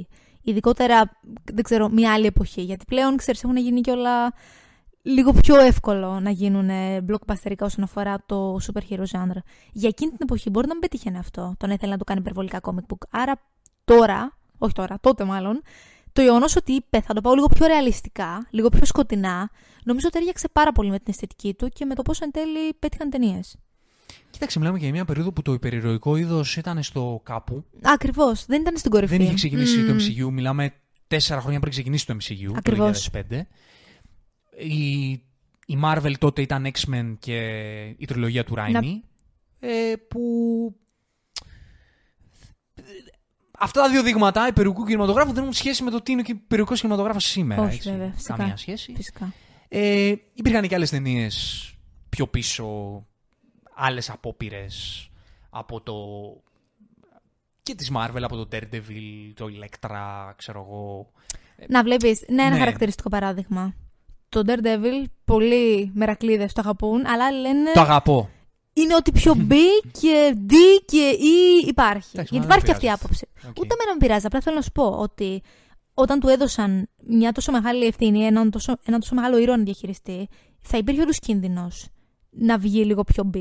Μμμ. Και όχι με την καλή έννοια απαραίτητα. Σε κάθε περίπτωση ο Νόλαν έβαλε πραγματικά τη φραγίδα του σαν δημιουργός. Δηλαδή, Βέβαια. ένας φρέσκος τότε δημιουργός μπήκε σε αυτό το σύμπαν και είπε: Εγώ θα κάνω αυτό. Εγώ θέλω να κάνω αυτό και θα κάνω αυτό. Και βλέποντας το, γυρίζοντα πίσω, πίσω το χρόνο έτσι που ανακαλύπτουμε ότι ε, ταξιδεύουμε στη φιλμογραφία του, εντυπωσιάζομαι, ρε φίλε. Δηλαδή, πραγματικά αυτό θέλει πολλά κάκαλα. Μετά από αυτές τις τρεις ταινίες, να πεις: Εγώ μου δίνετε Batman και εγώ έχω όραμα για αυτό το πράγμα και θα το κάνω έτσι. Εντυπωσιάζομαι. Δηλαδή, αυτό, βγάζει, αυτό είναι σπουδαιότητα. Αυτό ναι, είναι σπουδαιότητα, ρε φίλε. Αυτό, αυτή, η, αυτό το δημιουργικό θράσος, το καλλιτεχνικό θράσος, ότι μου δίνεις τώρα αυτό και είναι η ευκαιρία μου να αλλάξω level σαν δημιουργός, να πάω στο ψηλό εμπορικό επίπεδο και εγώ θα κάνω κάτι που δεν έχετε ξαναδεί. Θα κάνω εγώ κάτι δικό μου με αυτόν τον ήρωα. Ε, και ταυτόχρονα θα του δώσω μαγιά. Στον Begins θα του δώσω τη μαγιά. Βέβαια. Ότι εδώ βάζει το plot twist, το οποίο είναι το σημαντικό του. Εδώ δε- δεν μου χτυπάει, δηλαδή και γυρίζω το χρόνο πίσω, που εγώ έχω πρόβλημα με, με την επανάληψη του Νόλαν, αλλά εδώ και, και ξαναβλέποντα το, το, το Begins, δεν με χαλάει. Εδώ το θεωρώ, εδώ μου λειτουργεί, εδώ το θεωρώ ακόμα φρέσκο. Μ' αρέσει που βλέπω αυτό το δημιουργό που έχει τη δική του ταυτότητα μέχρι τότε. Έχει ξεκινήσει, ξε- έχει ξεκινήσει να τη χτίζει. Και, παίρνει- και μπαίνει σε ένα τέτοιο κόσμο υπερηρωικό, γκλαμουράτο, big budget, με, ένα, με, ένα, με τον πιο δημοφιλή βασικά υπερήρωα της pop κουλτούρας. Και από τους πιο δύσκολους να φέρεις Ναι. στη ζωή όσον αφορά το θα είναι στην πραγματικότητα, θα είναι σε έναν super hero κόσμο. Ναι, Γιατί ο Batman, ξέρεις, μπαλατζάρι. Ακριβώς, είναι πάρα πολύ λεπτή ισορροπία. Δεν είναι Superman να πεις θα είναι super duper ε, super hero, ούτε είναι, δεν ξέρω κι εγώ, Daredevil, που παίζει μόνο στους δρόμους. Είναι κάτι στο ενδιάμεσο και είναι πάρα πολύ δύσκολο αυτό να το φέρεις στη ζωή. Ναι, ε, του βγάζω το καπέλο και δεν είναι μόνο ότι του βγάζω το καπέλο για το πώς ήταν θράσει καλλιτέχνης τότε και μαγιά του. Είναι ότι πραγματικά όσες φορές ξαναβλέπω το Begins είναι μια Batman ταινία, επειδή και εμένα ο Batman είναι μία από τους πολλούς που είναι ο αγαπημένος μου υπερήρωας. Είναι μια Batman ταινία που πραγματικά είναι πολύ βαθιά Batmanική. Εφάμιλή της είναι το The Batman του, του Reeves τώρα. Δηλαδή, ακόμα και ο Batman του, του Keaton ήταν κάτι πολύ μπαρτονικό. Μμ, ναι. Ε, Οκ. Ήταν λίγο, ήταν και δεν ήταν comic book. Ή- ή- Είναι μια περίεργη σύνθεση. Ε, Ξέρεις, έβγαλε έναν πάρα πολύ όμορφο ρομαντισμό, γιατί είναι από τους πιο ρομαντικούς ήρωες ο Batman και αυτό που θέλει να αντιπροσωπεύσει. Αλλά το έκανε πραγματικά με τους δικούς του όρους. ναι. Για μένα επιμένω μέχρι σήμερα το, το Begins και ακόμα και η δράση του, ακόμα και το πώς... ε, Τα origin ε, του, πώς διηγήθηκε την ε, ιστορία του. Ναι, και Το και έκανε το Begin, ναι, εξαιρετικά. γιατί ναι μεν το είχαμε ξαναδεί, δηλαδή είχαμε ξαναδεί Origin Batman, αλλά εδώ Το το, έκανε είδαμε απίθανα. σε όλα του τα Το επίπεδα. έκανε απίθανα. σε όλα του τα επίπεδα και πραγματικά εξύψωσε και, και το ύφος. Βέβαια. Αυτό που, που βλέπουμε βέβαια. τώρα, που είδαμε στο The Batman και πολλούς μας άρεσε ότι το, αυτή την Batmanίλα εξυψώθηκε, το είχε κάνει και ο Νόλαν αυτό το κομμάτι πάρα πολύ καλά στο Begins. Ξέρεις, επίσης δεν είναι λίγο ρε παιδί με το γεγονός ότι ενέπνευσε τόσους πολλούς ανθρώπους να ενστερνιστούν αυτό το Batman σε σημείο που να τυφλωθούν από οποιοδήποτε άλλον. Που όταν ανακοινώθηκε ο Πάτενσον να λένε τίποτα, δεν τον αγγίζει κανείς, τον Νόλαν και τον Batman Bale και τέτοια. Δεν λέω ότι συμφωνώ ούτε με τις απόψεις, αλλά ούτε και με αυτή την απολυτότητα. Διαφωνώ καθέτος και πλήρως. Αλλά το γεγονός ότι και πάλι επηρέασε τόσο πολύ τους ανθρώπους είναι κάτι απίστευτα αξιοθαύμαστο. Πόσο μάλλον σε μια εποχή που αυτό είδος δεν ήταν δημοφιλές και ίσως δεν θεωρούταν καν ποιότητα. Καλά, ακόμα πολλούς δεν θεωρείται ποιότητα. Καταλαβαίνεις όμως τι θέλω να πω. Να κάνω το δικηγόρο του διαβόλου. Ναι, κάτω. Δεν θυμάμαι. Εκείνη το, την λέω, εποχή. το λέω με πάσα επιφύλαξη γιατί δεν θυμάμαι και καλά. Ε, το 2005 ήμουν και εγώ πιο μικρός. Δηλαδή το τι λεγόταν γύρω-γύρω δεν το θυμάμαι και καλά. Μμμ. Ε, υπήρχε αυτός ο θαυμασμός πριν το Dark Knight; Δεν γνωρίζω. Εγώ Δεν νομίζω πως γνωρίζω. όχι. Όχι, λες, ε. Ναι. Και, και εκεί έρχονται όλα μου τα points μετέπειτα. Ότι εγώ το beginnings είναι που προσωπικά θεωρώ ότι είναι η επιτομή αυτού του πράγματος που ήθελε να κάνει ο Νόλαν πάνω στον Batman. Γιατί μετά δεν έχουμε καλά καλά Batman σε επόμενες δύο ταινίες. Έχουμε άλλα πράγματα, ωραία, αλλά δεν έχουμε ακριβώς Batman. Να. Ε, δεν νομίζω ότι αν δεν υπήρχε το Dark Knight, ότι άμα είχαμε το Begins και τέλος, ότι θα ήταν σε αυτό το βάθρο ο Νόλαν και, και η δουλειά του. Και αδίκως, θα πω εγώ. Ε, σε κάθε περίπτωση. Σε κάθε περίπτωση. Απλά να το πω και αυτό, όπως είπες και εσύ πριν επειδή στην πάσα, αν ένα πράγμα δεν μου αρέσει στο Batman Begins, είναι ο Christian Bale σαν Batman. Είναι μεγάλο πράγμα να μες σ' αρέσει αυτό όμως. ναι, ναι, το έχω πει πολλές φορές. Διαφωνούν πάρα πολύ με αυτό. Το καταλαβαίνω. Ο Christian Bale είναι ένας από τους καλύτερους ηθοποιούς ever lived. Αναμφίβολα. Εμένα δεν μου Αναμφίβολα. ταιριάξε ποτέ για Batman. Μ' αρέσουν όλα, τα, τα πάντα μου αρέσουν στο Begins. Θεωρώ ότι είναι η καλύτερη, σίγουρα η καλύτερη παρουσία του Bale σαν Batman στην τριλογία είναι στο Begins. Δεν Αλλά σε εγώ έπεισε, δεν, δεν, δεν, σε ένιωσα έπεισε αυτό το- ερμηνευτικά ή δεν σε έπεισε η ίδια του η ιδιοσυγκρασία, ρε Τίποτα παιδί τα μου; δύο. Τίποτα από τα Τίποτα δύο. τα δύο. Τίποτα τα δύο. Εγώ δεν είχα θέμα προσωπικά. Δεν είναι ο αγαπημένος μου Batman. Δεν είναι ότι με ενοχλούσε, κατάλαβες. Όχι, όχι, καταλαβαίνω, Αλλά- καταλαβαίνω τι εννοείς. Απλά δεν τον ένιωθε σαν Batman. Όχι. Όχι. Εντάξει, το, το ακούω αυτό. Οκ. Είναι αρκετά βέβαια iconic να τον ακούς να λέγει I am Batman με τη φωνή. Ούτε αυτός σε έπεισε. Όχι. Όχι, ε, πω, πω. Ε, επειδή θα κάνουμε μια μέρα πιθανότατα πιο αναλυτικά, Καλό θα ήταν. τριλογία Nolan, Begins κτλ. κτλ. Α τα αφήσουμε τα υπόλοιπα, τα υπόλοιπα για τότε. Ξέρω ότι διαφωνείτε πολύ από εσάς. Πάταξον με, άκουσον δε. Έτσι, έτσι. το, το επαναλαμβάνω. Βλέπω τα σχόλια να γράφονται Ιερόσιλε. Ναι, ναι, ναι. Ε, τα έχω γράψει και στο Geek Effect που γράφω. Πω, πω, ναι. Ε, Έχεις τα, πάθει τα- έτσι, αναπτία. αυτά τα debate και, και τους τσαγωμούς έχω κάνει. Τσαγωμούς είναι η πλευρά μου, τη γνώμη μου λέω, αλλά τα, έχω, το έχω φάει το, το σκατό. Στο παρελθόν δεν θα είναι η πρώτη φορά. Καημένε. Λοιπόν, ένα χρόνο μετά Να. και σχεδόν παράλληλα, ο Christopher Nolan συνεργάζεται ξανά με τον Christian Bale, συνεργάζεται και με τον Hugh Jackman, συνεργάζεται και με τη Scarlett Johansson για το The Prestige του 2006. Είναι η πρώτη ταινία που δεν είμαι μαζί. Ναι. Το The Prestige είναι η αγαπημένη μου ταινία του Nolan. Και εμένα. Δεν Απόλυτα. θα πω ότι είναι η σπουδαιότερη, καλύτερη, ξέρω εγώ όλα αυτά. Είναι η αγαπημένη μου ταινία του Nolan. Συμφωνώ απόλυτα. Και έχω ένα σύνολο επιχειρημάτων για να το στηρίξω αυτό, αλλά δεν θα το κάνω ακόμα. Θα το κάνω πιο μετά. Πολύ στρατηγικά στοχευμένα, χρησιμοποιώντας τη τεχνική του Νόλαν για τον προσπίσω. Έχει σχέδιο. Ανοίγω εδώ ένα τούνελ για να βγω πιο μετά.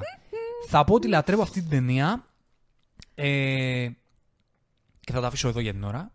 Επειδή είναι ασύλληπτης ευφυΐας ο τρόπος με τον οποίο το πρέμιση της ταινίας, γιατί νομίζω το... Ναι, δεν το κάναμε για το Insomnia. Αφήσαμε λίγο το, το premise Ναι, που συζητάμε ισχύει. λίγο για τις ταινίες. Ε, έχει να κάνει με δύο ταχυδακτηλουργούς, ε, οι οποίοι συνεργάζονται στη δεκαετία του 1800, τέλη 1800, αν θυμάμαι καλά. Ε, δύο ταχυδακτηλουργούς, οι οποίοι είναι φίλοι, συνεργάζονται μαζί και μετά από λίγο δεν είναι φίλοι και προσπαθούν ο ένας να ξεπεράσουν τον άλλον. Ταχυδακτηλουργούς, έτσι που δίνουν παραστάσεις, show κτλ. Επειδή, τι γίνεται τώρα, επειδή όλη η φιλμογραφία του Νόλαν είναι αυτή η ψευδέστηση, είναι αυτό το illusion, είναι αυτό το σε κοροϊδεύω με στα μούτρα σου. Το Prestige είναι η επιτομή, είναι η εξήγηση. Για μένα, δεν ξέρω, δεν έχω ακούσει κάποια συνέντευξή του, αλλά πραγματικά θεωρώ ότι το Prestige είναι σαν να είπε με ποια ταινία μπορώ να βγω έξω στον κόσμο για να τους πω τι κάνω; με ποια ταινία μπορώ να να απεικονίσω Την τέχνη μου. Την το τεχνική ίδιο- μου την ίδια βασικά. τη φάση μου. Με το μεμέντο τερμάτισα τεχνικά αυτό το πράγμα που είμαι ικανός να κάνω. Αλλά αν έκανα ένα ε, love letter στην τέχνη μου, με ποια ιστορία θα μπορούσα να το, παρο, να το παρομοιάσω, να το παραλυρίσω για να κάνω, στο- για να, για να πω στον κόσμο τι κάνω. Είναι και λίγο μέτα έτσι το πόσο συνδέεται η τέχνη του και αυτό που θέλει να δείξει με τον κόσμο της ταχυδακτηλουργία και της μαγείας. Ναι. Και τι γίνεται εδώ; Επειδή και αυτή η ταινία έχει όλα αυτά τα στοιχεία που έχει ο Νόλαν, Φυσικά και όλα όχι. αυτά, το, το γεγονός ότι το πρέμις της και το αντικείμενό της που είναι ταχυδακτηλουργία με όλες τις ατάκες να you see it, να you not. Η, η Ή το, ατάκα... ή το twist. η το ατα- twist είναι ταχυδακτηλουργικό. Ναι, ναι. Το Είναι, twist μαγι... αυτής της είναι μαγεία. ταινίας- Ο μαγεία, όχι κυριολεκτική μαγεία. Είναι μαγεία όμως που θα έβλεπες ένα τσίρκο. Ναι. Είναι καταπληκτικό αυτό το πράγμα. Δηλαδή, το, το στοιχείο που τον κάνει αυτό που είναι, το έβαλε μες στον κόσμο της ταινίας όπου διηγείται. Της ιστορίας όπου για την οποία μιλάει. Και γιατί βγαίνω συμπέρασμα του Νόλαν, ήξερε, μάλλον ήξερε πώς θα κοροϊδέψει τον κόσμο. Στο Prestige το λέει. Λέει, θέλουν να τους κοροϊδέψεις. Το επιζητούν. Θα, θα, θα σε παρακαλέσουν, έλεγε ο Κέιν, ο Μάικλ Κέιν, ο, ο ρόλος του Μάικλ Κέιν, για το πώς δίδασκε την ταχυδακτηλουργία έτσι. Και λέγει, θα σε παρακαλέσουν, θα σου δώσουν λεφτά, θα σου δώσουν Θα, τα σ- πάντα θα σε πληρώσουν. για να τους πεις πώς το έκανε, αλλά αν το κάνεις, στο τέλος είσαι τίποτα για αυτούς. Θέλουν, επιζητούν να τους κοροϊδέψεις. Και αυτό το πράγμα κάνει ο Νόλαν στις ταινίες του. Και το Γι' αυτό- ξέρεις. Ναι. Έτσι. Το ξέρεις. Δηλαδή, ναι. γιατί θεωρώ ότι ο καθένας που πάει να δει μια ταινία Νόλαν έχει δει άλλε 5-6. Ξέρει πώς είναι σαν δημιουργικό. σαν δημιουργός. Άρα ξέρει ότι θα πάει και θα ζήσει μια ιστορία ψευδεστήσεων. Και το κάθε ταχυδακτηλουργικό αυτό δεν είναι, είναι ένα twist.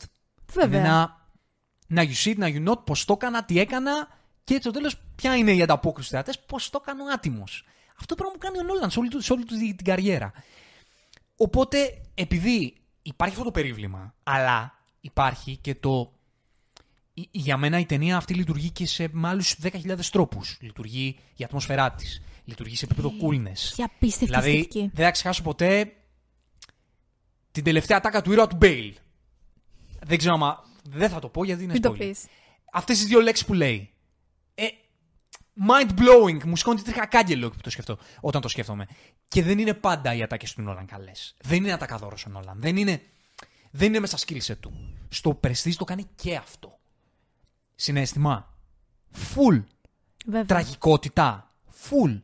Δεν υπάρχουν αυτά τα κομμάτια σε άλλες ταινίες του. Τραγικότητα υπάρχει και στο Memento. Να. Ε, εντάξει, θα μπορούσα να πεις ότι υπάρχει και στο. Εντάξει, ίσως θα πει ότι μπορεί να υπάρχει μια τραγικότητα και στο Interstellar και στο, και στο Inception, αλλά. Αλλά δημιουργείται, αυτή η τραγικότητα δημιουργείται με άλλους κανόνες, θα το πούμε εκείνη την ώρα. Εδώ πέρα υπάρχει μια ανθρώπινη τραγικότητα, γιατί είναι δύο τύποι οι οποίοι είναι ακραία φιλόδοξοι και το θέμα είναι πού θα φτάσουν για τη φιλοδοξία τους. Πόσα μπορούν να θυσιάσουν, πώς μπορούν την ίδια τους τη ζωή να την βάλουν στο βωμό της επιτυχίας. Και το πού καταλήγει αυτό στο τέλος. Και το πώς διαχειρίζεται τη φιλοδοξία ο καθένας και η φιλοδοξία πού καταλήγει τον καθέναν. Πού, πού, πού φτάνει το, το μονοπάτι. Όσο πιο μακριά δεν σε φτάσεις τη φιλοδοξία σου, τόσο πιο μακριά ή πιο κοντά, αντιστρόφως ανάλογα, μπορεί να είναι η προσωπική σου ζωή ή η ζωή σου γενικότερα. Και η ανθρωπιά σου επίσης. Ναι. Είναι μια ταινία που μετά όταν τελειώνει σε βάζει σε σκέψη για πολλά Βέβαια, πράγματα. βέβαια, αναμφίβολα. Ναι. Περισσότερο από οποιαδήποτε, θα πω εγώ, του Νόλαν. Εμένα προσωπικά δηλαδή. 100%. Είναι ταινία που μένει μαζί σου μέρες μετά ε, την προβολή της. Και όχι για αυτό. Όχι για το πώς το έκανε. Όχι, όχι, όχι, Όχι όχι. για το πώς το Όχι. έκανε. Για γι' τα αυτό. βιώματα των ηρώων αυτών. Και την ιστορία σαν ιστορία, ρε, εσύ. Γιατί γενικότερα γράφει ωραίες ιστορίες. Δηλαδή, η... τα κόνσεπτ του είναι πάντα ιδιοφυή, είναι πάντα Εννοείται. ενδιαφέροντα. Εννοείται. Το συγκεκριμένο όμως είναι, είναι μεγαλοφυές, είναι απίστευτα ενδιαφέρον και καθρεπτίζει πραγματικά την καλλιτεχνικότητά του. Και τη σκηνοθετική του ταυτότητα, αλλά και την ίδια την καλλιτεχνικότητα. Το πώς δηλαδή ο ίδιος φέρνει στη ζωή αυτές τις ιστορίες. Εδώ πέρα το κάνει πιο άριστα από οποιοδήποτε άλλη παραγωγή του. Ναι, το Prestige είναι η αγαπημένη μου ταινία του Νόλαν. Τη λατρεύω. Μπορώ να τη δω 5 εκατομμύρια φορές. ε, είναι και δική σου; Είναι και δική μου, το είναι είπα. και δική σου. Το είπες. Θυμάμαι την πρώτη φορά που με έβαλες να τη δω, μία φορά βασικά την έχω δει, όταν είδαμε μαζί, που είχα 10.000 απορίες και δεν μου λύσες καμία. Έτσι πρέπει. Έτσι πρέπει. Έτσι πρέπει. Δύο χρόνια μετά. 2008. The Dark Knight. Μμμ. Θες να το πιάσεις άλλαξε, από, μια, από κάπου; άλλαξε μια. Έχεις δίκιο. Ίσως όντως αυτή να είναι η ταινία που τον έχρεσε ω. 100%. Ξέρεις, ως ο άνθρωπος του Batman, ο άνθρωπος τον οποίο προσκυνάμε όσον αφορά τον Batman και το υπερηρωικό είδος κτλ. Έχεις δίκιο. Ναι, ναι, ναι. ναι. Αλλά ξέρεις τώρα, είναι και συγκυρίες ρε παιδί μου εδώ πέρα. Δεν μπορούμε να με βάλουμε μέσα ε, την ύπαρξη και τον θάνατο του Heath Ledger σε αυτό το γεγονός. Δεν γίνεται να μην μπει. Κοίτα, είναι μεγάλο debate το ότι αν, αν όντως ο θάνατος του Heath Ledger όντως ανέβασε το μυστήριο και το hype και τη, και τη συζήτηση. Και το την, hype τραγι- λάθος και λέξη, την άσχημη. τραγικότητα. Την; Την τραγικότητα. Ναι, ναι. Αν συνέβαλε όντως αυτό το πράγμα. Δεν μπορεί να με συμβάλλει. Δεν το λέω αυτό για να μειώσω τη δουλειά του, για Ναι. κανένα λόγο. Το λέω γιατί είναι στην ανθρώπινη φύση. Να μην, να μην μπορείς να το σταματήσεις το να συμβάλλει. Όπως συμβαίνει με κάθε, με κάθε ηθοποιό, με κάθε καλλιτέχνη που είναι στο απόγειο της καριέρας του και πεθαίνει και μένει στην αιωνιότητα. Πήρε την μπάλα και η δουλειά αυτού του καλλιτέχνη. Κατάλαβες; Μμμ. Κοίτα, το, το Dark Knight είναι μια σπουδαία ταινία. Δεν, Βέβαια. δεν χωράει πολύ απάνω σε Φυσικά και αυτό. είναι. Εμένα η αντίθεσή μου περισσότερο είναι σε αυτό το κομμάτι το που συζητήσαμε και στην προηγούμενη εκπομπή. Με το χέρι στην καρδιά. Αν η ερμηνεία του Ledger δεν ήταν αυτή. Αν ο, το Joker δεν τον έπαιζε ο Ledger, τον έπαιζε ένας άλλος. Μμμ. Και η ερμηνεία ήταν λίγο διαφορετική. Όχι τόσο intimidating και τόσο once in a lifetime όπως ήταν του Ledger. Μμ. Θα ήταν αυτή η ταινία σήμερα στο βάθρο που είναι σήμερα. Εγώ νομίζω πως όχι. Και αυτό είναι που με κάνει, ξέρεις, λίγο να, να ξυνίζω όταν ακούω αυτή την αποθέωση. Γιατί σκέφτομαι από μέσα μου, ε, ρε παιδί μου, Μήπως είναι όλος όλο- ο κόσμος να Μμ. αποθεώνει αυτή την ταινία, όντως να αποθεώνει για αυτό που είναι, ή να αποθεώνει για, το, Για την ερμηνεία. για την ερμηνεία. Που, οκ, το καταλαβαίνω να μου πεις, γιατί η ερμηνεία δεν είναι κομμάτι της Θα ταινίας. σα πω κάτι; Ε, ναι, βρε. Και το γράψιμο Σίγουρα. του ήρωα όμως είναι καταπληκτικό. Δηλαδή, εγώ θεωρώ ότι κάθε ατάκα του Τζόκερ βγάζει μια αδιανόητη τραγικότητα και μια απίστευτη ευφυΐα. Δεν μπορεί αυτό Ε. να μην το εισπράττεις. Δεν είναι δηλαδή μόνο αυτό η, ερμη... η ερμηνευτική ικανότητα του Λέτζερ. Είναι και το γράψιμο του ήρωα. Είναι και το πώς το απέδωσε, αλλά είναι και, είναι και τα γράμματα, ρε παιδί μου. Είναι και οι ατάκες που είχε να πει ο άνθρωπος.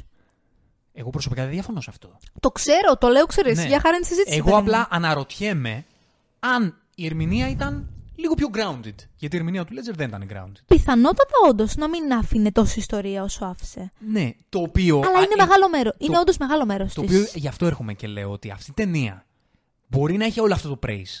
Θεωρώ ότι η, α- η πραγματική της αξία δεν θα λειτουργούσε αν δεν έβγαινε μπροστά αυτή η ερμηνεία.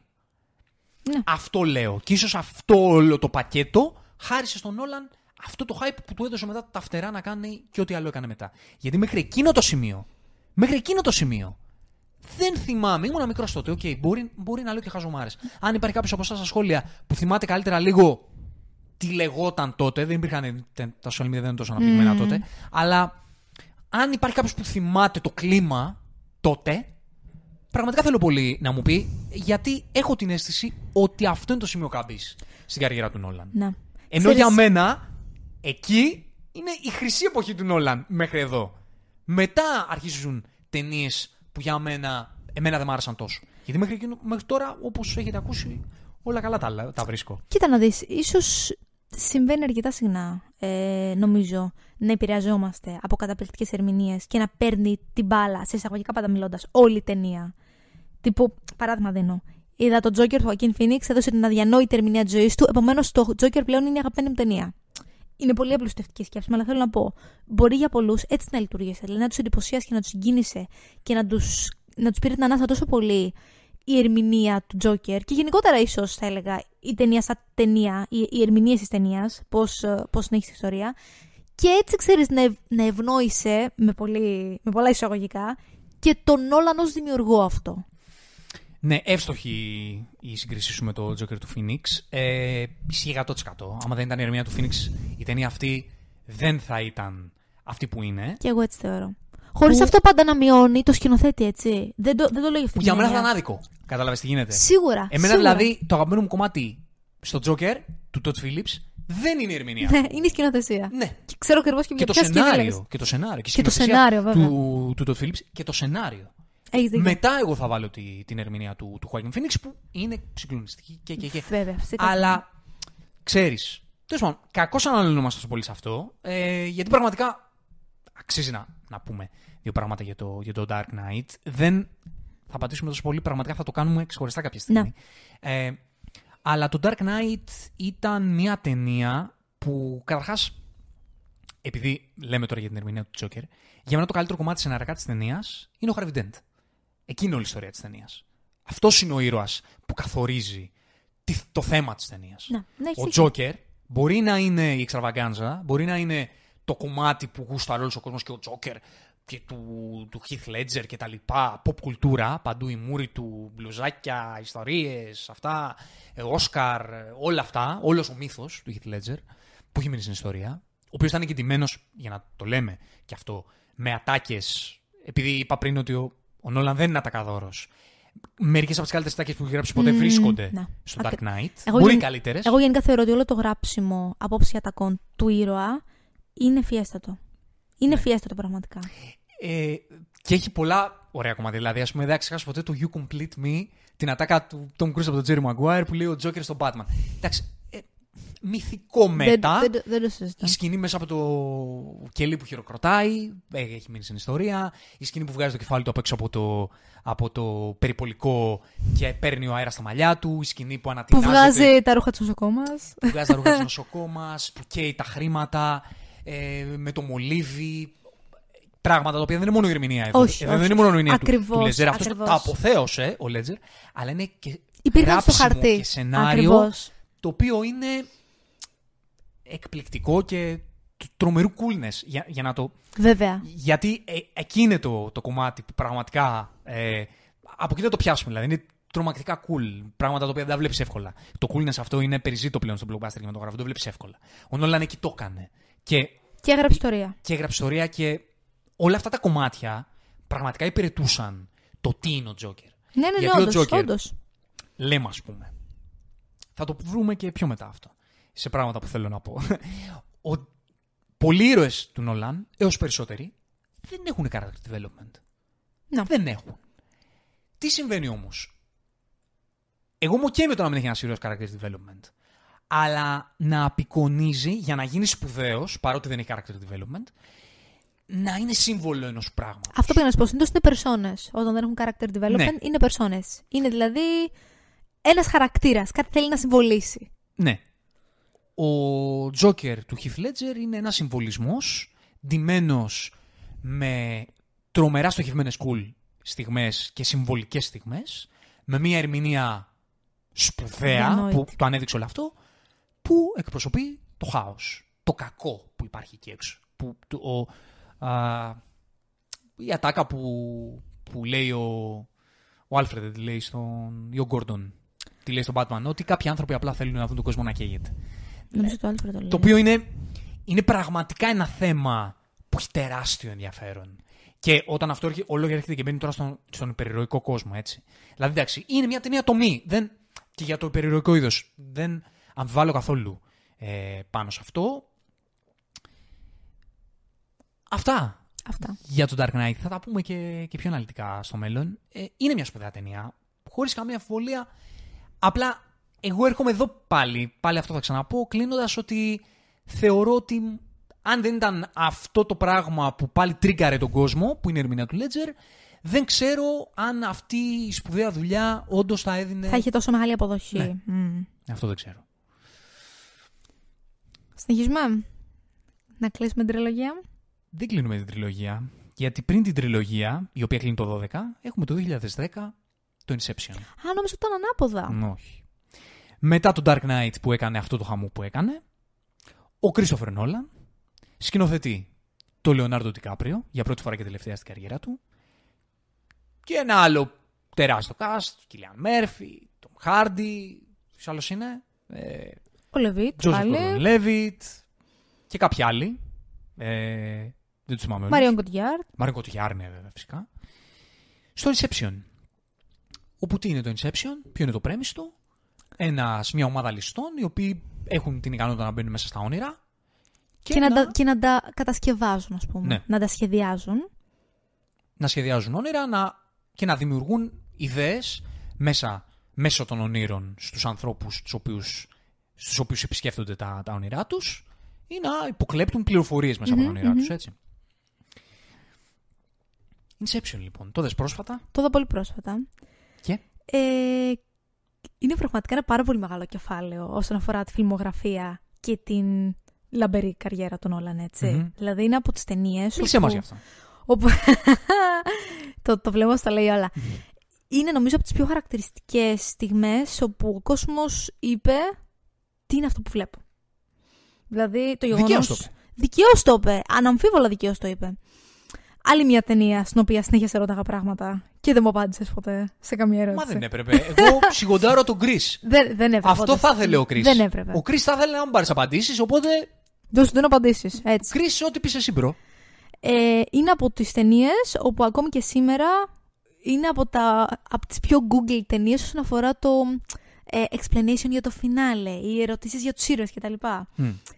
Ξέρεις, κάτι πάει να πει ρε παιδί μου αυτό, για το γεγονός ότι ακόμη και σήμερα ο κόσμος ψάχνεται για το τι συμβολίζει αυτή η ταινία, τι θέλει να πει, ε, εξηγήσεις για τον background των ηρώων, μερικά πράγματα που απλά ποτέ δεν φανερώθηκαν, δεν επεξηγήθηκαν. Θα σου πω, το, το concept της, το, η θεματική των ονείρων, το πώς το ασυνείδητο γκρέμιζε ή κατασκεύαζε τα όνειρα και πώς οι αναμνήσεις έμπαιναν μέσα και ή υποβοηθούσαν ε, αυτή τη διαδικασία ή την κατέστρεφαν, το βρήκα ιδιοφιέστατο. Είναι απίστευτα ενδιαφέρον, είναι τρομερό, είναι κάτι το οποίο εγώ προσωπικά δεν έχω ξαναδεί. Δηλαδή, τέτοια εντρίφηση στον κόσμο των ονείρων δεν νομίζω ότι είχα ξαναδεί στο σινεμά. Απλά είχα το εξής θέμα. Το δεύτερο μισό δεν μου είπε τίποτα.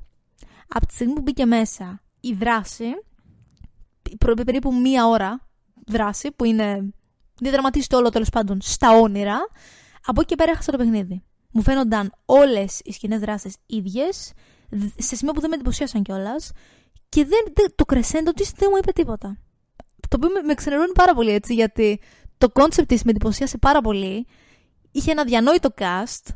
Η εντάξει, παραγωγή στα παραγωγή ήταν προφανώς πάρα πολύ εντυπωσιακή, αλλά δεν με κράτησε καθόλου όσον αφορά το πού θα καταλήξει όλο αυτό. Ναι. Δεν θα διαφωνήσω σε τίποτα από αυτά που είπες. Ε, το Inception είναι μια ταινία για μένα πολύ fun. Παραμένει fun. Παραμένει Δεν βαριέμαι fun, να ναι, τη ναι, ναι, βλέπω. Γιατί Κακό. αυτή η φασούλα μου αρέσει. Αυτό το premise το βρήκα έξυπνο. Πολύ Πανέξυπνο. εφάνταστο. Είναι πανέξυπνο. Πολύ εφάνταστο. Μ' άρεσε ο τρόπος που το υλοποίησε.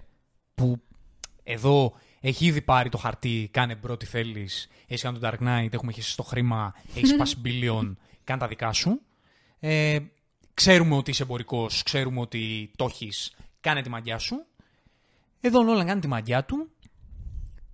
Και εγώ παίρνω από αυτή την ταινία εδώ για πρώτη φορά, μετά από όλα όσα έχει κάνει ο Νόλαν, ότι εδώ τώρα αρχίζει Σαν να έχω αρχίζει ξεκινήσεις να τα βλέπω γίνεται πάλι αυτά που βλέπω. στιγνός ταχυδακτηλουργός. γιατί έχει ένα, ένα premise πολύ εντυπωσιακό. Δηλαδή εδώ ο εντυπωσιασμός σε αυτήν την ταινία είναι το Α και το Μέγα και δουλεύει. Ο εντυπωσιασμός όντως μένεις χαζός με το τι, τι premise σκέφτηκε και το πώς το υλοποίησε. Και ξέρεις τι, επειδή στην πρώτη μία ώρα περίπου είσαι μπερδεμένος και δεν καταλαβαίνεις πολύ τι γίνεται. Εδώ πιάνει, δηλαδή εδώ γουστάρεις τόσο πολύ αυτό το μπέρδεμα και θέλεις τόσο πολύ να μάθεις πώς ξεμπερδεύεται όλο αυτό το πράγμα, που οδηγείται και ποιο είναι το νόημά του. Mindfuck. Δεν είναι mindfuck ρε εσύ αυτό. δεν Είναι είναι mindfuck. mindfuck. Είναι mindfuck. Η πρώτη μία ώρα δεν είναι mindfuck. Δηλαδή θέλω να πω ότι από, από τη στιγμή που σου το εξήγησε, βγάζει νόημα. Απλά στην αρχή ξέρεις, δεν καταλαβαίναμε πώς λειτουργούσε η κατασκευή των ονείρων κτλ. Μα ξεκινάει με, το, με μια σκηνή η οποία είναι προς το τέλος, πάλι, γυρίζει πίσω, πετάει συνεχώς τα κομμάτια από το παρελθόν του πρωταγωνιστή, για να λίγο λίγο να δεις τι κάνει, με, expo, με exposition σου εξηγεί εν τέλει τι κάνει, και Ναι. το ποια είναι η φάση του, για να καταλήξει στο τέλος μέσα σε όλη αυτή τη φασούλα την πάρα πολύ ωραία και την πάρα πολύ φάνταστη, στο είναι έτσι ή δεν είναι έτσι. Ναι, οκ, εντάξει, εγώ μιλήσω και την εισαγωγή γενικότερα. Το γεγονός του τέλους είναι από τα πιο ξενέρωτα. Δηλαδή, η τελευταία σκηνή είναι από τις πιο ξενέρωτες πραγματικά. Σε αφήνει τόσο απίστευτα. Ξε, ξενερωμένο, δεν έχω άλλη λέξη να πω για να περιγράψω αυτό.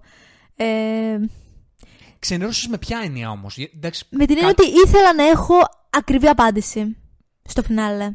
Δεν μου άρεσε το ότι σου είπε, σου έκλεισε το μάτι και σου είπε Τι είδες, σε, ζε- σε γέλασαν τα μάτια σου; Υπήρχε λόγος που είδες αυτό το τελευταίο πλάνο, ή δεν υπήρχε; Με εκνεύρισε, δεν θα... γιατί να υπάρχει; Τι κατάφερες στη συγκεκριμένη, στη συγκεκριμένη ταινία; Και ξέρεις γιατί, επειδή η τελευταία σκηνή αναφέρεται σε όλη την ταινία ότι θέλει ο πρωταγωνιστής να ζήσει γύρω στις 10 φορές. Είναι ένα πολύ συγκεκριμένο γεγονός, το οποίο το ονειρεύεται ότι θα το ζήσει, το ονειρεύεται μεταφορικά, όχι κυριολεκτικά. Ανυπομονεί να το ζήσει τόσες φορές. Το γεγονός ότι θέλει να τους σπηλώσει, να σπηλώσει αυτή την. Όπως και να έχει ρε παιδί μου, συγκινητική στιγμή για τον πρωταγωνιστή, με το να σου κάνει το μάγκα, εμένα με ξενέρωσε. Δηλαδή, μια σκηνή θέλει να σου βάλει λίγο συνέστημα και στη χαλά. Γιατί να το κάνει αυτό; Ξέρω γιατί θέλει να το κάνει, κατάλαβες. Είναι, είναι ρητορική ερώτηση. Ναι, συμφωνώ σε όλα αυτά τα πράγματα που είπες. Ε, αντιλαμβάνομαι ότι η φάση του Νόλαν είναι να μην δίνει στο τέλος Την απάντηση. την απάντηση Μμμ. ακριβώς. Υπάρχει απάντηση. Υπάρχει απάντηση. Αλλά. Γιατί πολλοί θα πούν, ας πούμε, στο Rises. Μμμ. Θα πούμε μετά για το Rises. Εκεί θα το κάνω ένα spoiler, δεν αντέχω για το τέλος του Rises. Πιστεύω ότι όποιος ακούει αυτή την εκπομπή έχει δει το τέλος. έχει δει το Rises, δεν στο καλό. Ότι υ- υπάρχει απάντηση μεν, αλλά τη στιγμή που στο δίνει, θέλει να σε αφήσει με την αμφιβολία. Θέλει να, να, να σε τριγκάρει. Για να μείνεις με το και τι έγινε τώρα. Γιατί αυτό θέλει. Να μείνεις με το και τι έγινε τώρα. Και το θέλει πολύ στοχευμένα να μείνεις με αυτό, γιατί ξέρει ότι έτσι θα μασίσεις. Κάτσε, η απάντηση ποια είναι; Ότι είναι ή ότι δεν είναι; Τι θα σου δώσω τώρα την απάντηση; Ναι, έτσι, για πες. Κούκλαρε. Τι να σου πω; Δεν υπάρχει ξεκάθαρη απάντηση στο Google. Μπροστά στο έχω γκουγκλάρει και τα μισά έλεγαν ναι και τα άλλα μισά έλεγαν όχι. Όχι, όχι, υπάρχει απάντηση. Ψάξε καλύτερα. Έχει απάντηση και ο Νόλαν. Θα μου το, θα μου το πεις μετά. Κατάλαβες. Όπως και να έχει, δημιουργείται αυτό τέλος πάντων. Και Θέλω είναι να- κρίμα. ναι. Ωραία. Θα Ξα... σου- Πες μου, πες, Πες, πες, πες, πες πες. μου, θέλω να πεις εσύ, εσύ θέλω να τα πεις. δεν, δεν θέλω να μιλήσω γι' αυτό. Θέλω να πω. Ξέρεις, γιατί αρκετά την έχω ήδη κρίνει τη συγκεκριμένη ταινία. Θέλω να μιλήσω για κάτι το οποίο βρήκα καταπληκτικό που έκανε. Το ξανά είπα, αλλά θέλω να το τονίσω. Μου άρεσε απίστευτα πολύ το πώς έφερε μέσα στη συζήτηση τον κόσμο του ασυνείδητου. Θεωρώ ότι το κάνει εξαιρετικά. Και πόσο, νο- πόσο μάλλον επειδή γενικότερα σαν, σαν θεματική βάζει πάντα το χάος με, με, τον, ένα ή με τον άλλο τρόπο. Το γεγονός ότι εδώ πέρα το μπαλάκι πετάχτηκε όχι σε άνθρωπο να συμβολήσει το χάος, αλλά στο ασυνείδητο, που είναι όντως από τα πιο αμελέτητα και χαοτικά μέρη της ανθρώπινης φύσης, το βρήκα εξαιρετικό πώς το κατάφερε αυτό. Εσύ το πεις δηλαδή μια θεματική σε αυτό. Ναι, Σε προβλημάτισε δηλαδή σαν αυτό. το συνείδητο δεν με προβλημάτισε, δεν, δεν είχε κάτι να με προβληματίσει. Το βρήκα Σε πολύ, προβλημάτισε που... βρήκα πολύ Εντός έξυπνο το πώς το εισαγωγικών, δηλαδή. παρουσίασε. Μμμ. Γιατί έβγαλε μια. Τέλος πάντων, παίζει πολύ μεγάλο ρόλο η ηρωίδα της Κατιάρτ σε αυτό το κομμάτι. Ε, ναι. Δεν είναι κάποιο Όχι, spoiler όχι, αυτό. έκανα την πρώτη Το σκηνή. πώς λοιπόν την παρουσίασε ως ασυνείδητο, τύπου κοίτα το ασυνείδητο, το βρήκα εξαιρετικό. Πάντα με μια συγκεκριμένη ταυτότητα. Δηλαδή έκανε πάντα κάτι συγκεκριμένο αυτή, αυτή η ηρωίδα. Το βρήκα πάρα πολύ έξυπνο. Γιατί όντως μερικές φορές λειτουργεί έτσι ως ασυνείδητο. Δηλαδή Οκ. θεωρώ ότι ήταν ένα πάρα πολύ όμορφο case study στο πώς κάτι τόσο χαοτικό και όχι συχνά παρουσιασμένο στον κόσμο των ταινιών, εδώ πέρα παρουσιάστηκε και περιγράφτηκε. Οκ. Ε, μ, εγώ θα πω ότι δεν, δεν βρήκα το συμβολισμό για το ασυνείδητο όπως θέτεις και τον... Και ακούω πολύ τη, τη γνώμη σου και τη μεταφράση σου. Ε, δεν βρήκα ότι αυτό το πράγμα ήταν ο σκοπός της ταινίας. Όχι, δεν ήταν ο Δεν σκοπός της βρήκα ταινίας. ότι- Εννοείται, δεν, δεν, δεν είπα αυτό. όμως. Ναι, ο- καταλαβαίνω πως το, το βάζεις στα σύν της ταινίας. Ε, Ακριβώς, ακριβώς. εγώ δεν το βάζω γιατί όταν έχεις ένα θέμα που αντιλαμβάνομαι ότι εσύ το εντόπισες αυτό, έτσι και πολύ ωραία το, το μετέφερες. Όταν έχεις ένα θέμα, κατά τη γνώμη τη δική μου, καταρχάς, γνώμη δική μου, πάλι, ξαναλέω. Όταν θέλεις να δημιουργήσεις ένα έργο για να πεις κάτι ή για να συμβολήσει κάτι, ας πούμε στο Dark Knight, για να βάλουμε αυτό. Υπάρχει αυτό. Πραγματικά υπηρετεί το συμβολισμό ό,τι άλλο συμβαίνει στην Ναι. ταινία. Ωραία. Εδώ εκεί γίνεται.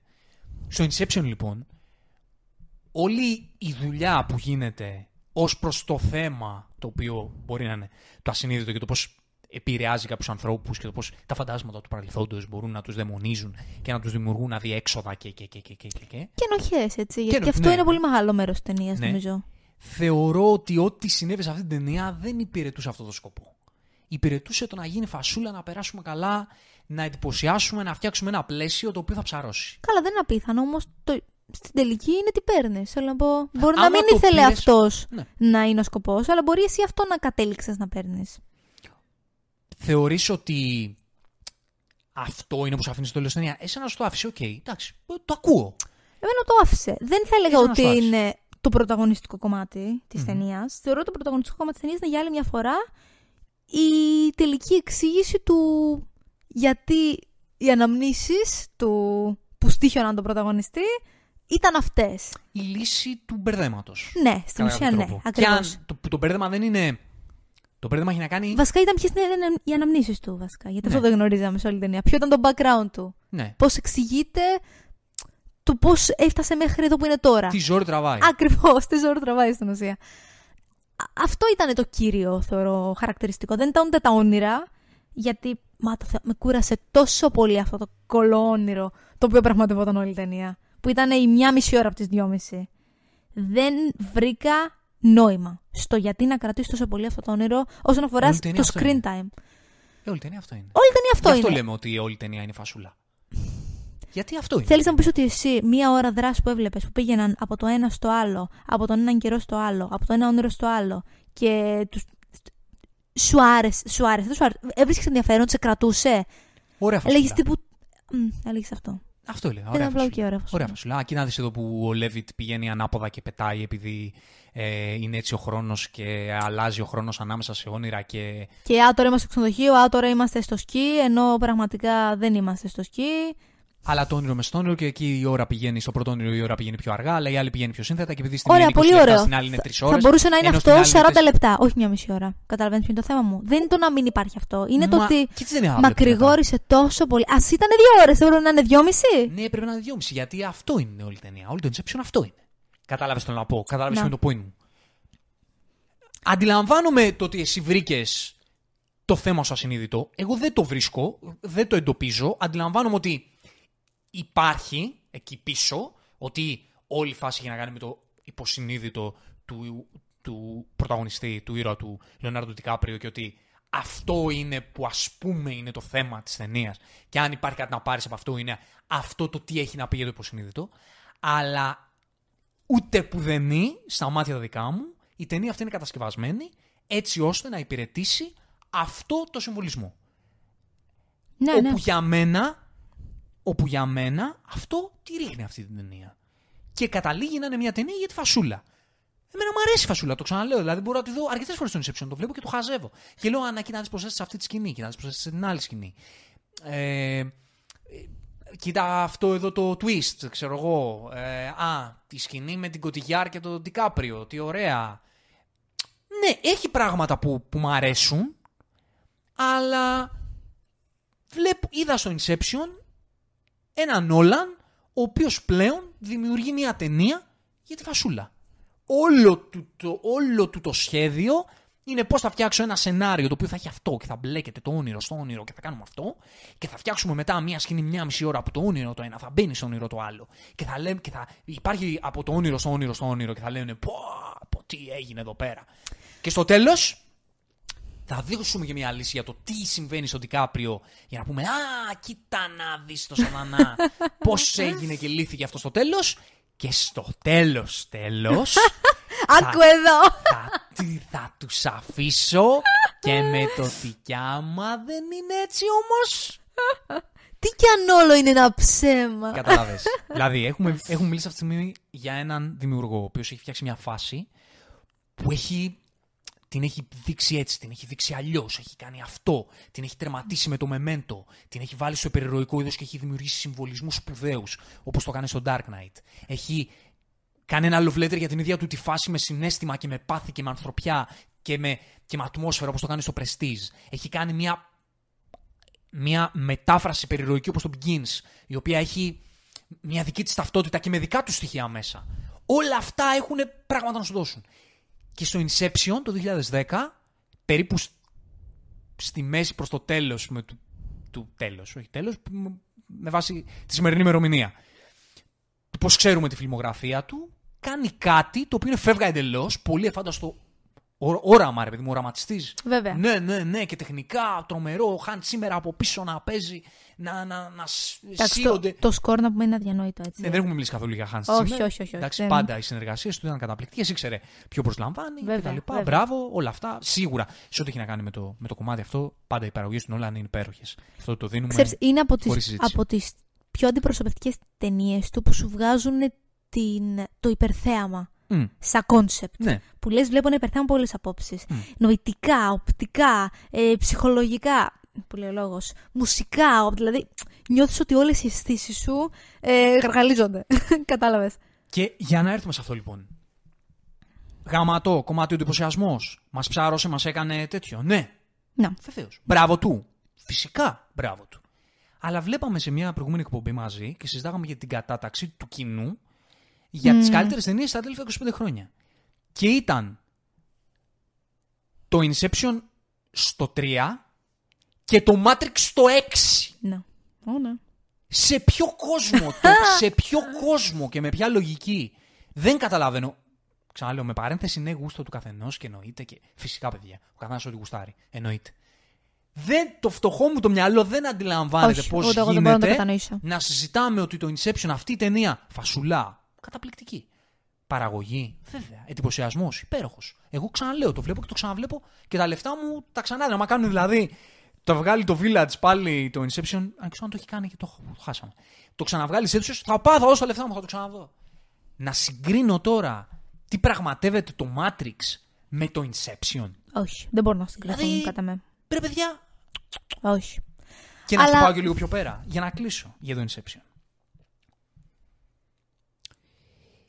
Λέμε λοιπόν ότι για το character development ότι και συμβαίνει και σε ταινίες μαζικής παραγωγής και σε περιεροϊκέ ταινίες. Βλέπουμε μια ταινία, ας πούμε, περιεροϊκή και υπάρχουν δύο-τρεις ήρωες οι οποίοι δεν έχουν character development ή δεν έχουν να πούνε και τίποτα στην ταινία. Και βγαίνουμε με τις δάδες. No way home. Θα στο πάω τώρα σκληρά τώρα αυτό που θέλω να πω. No way home.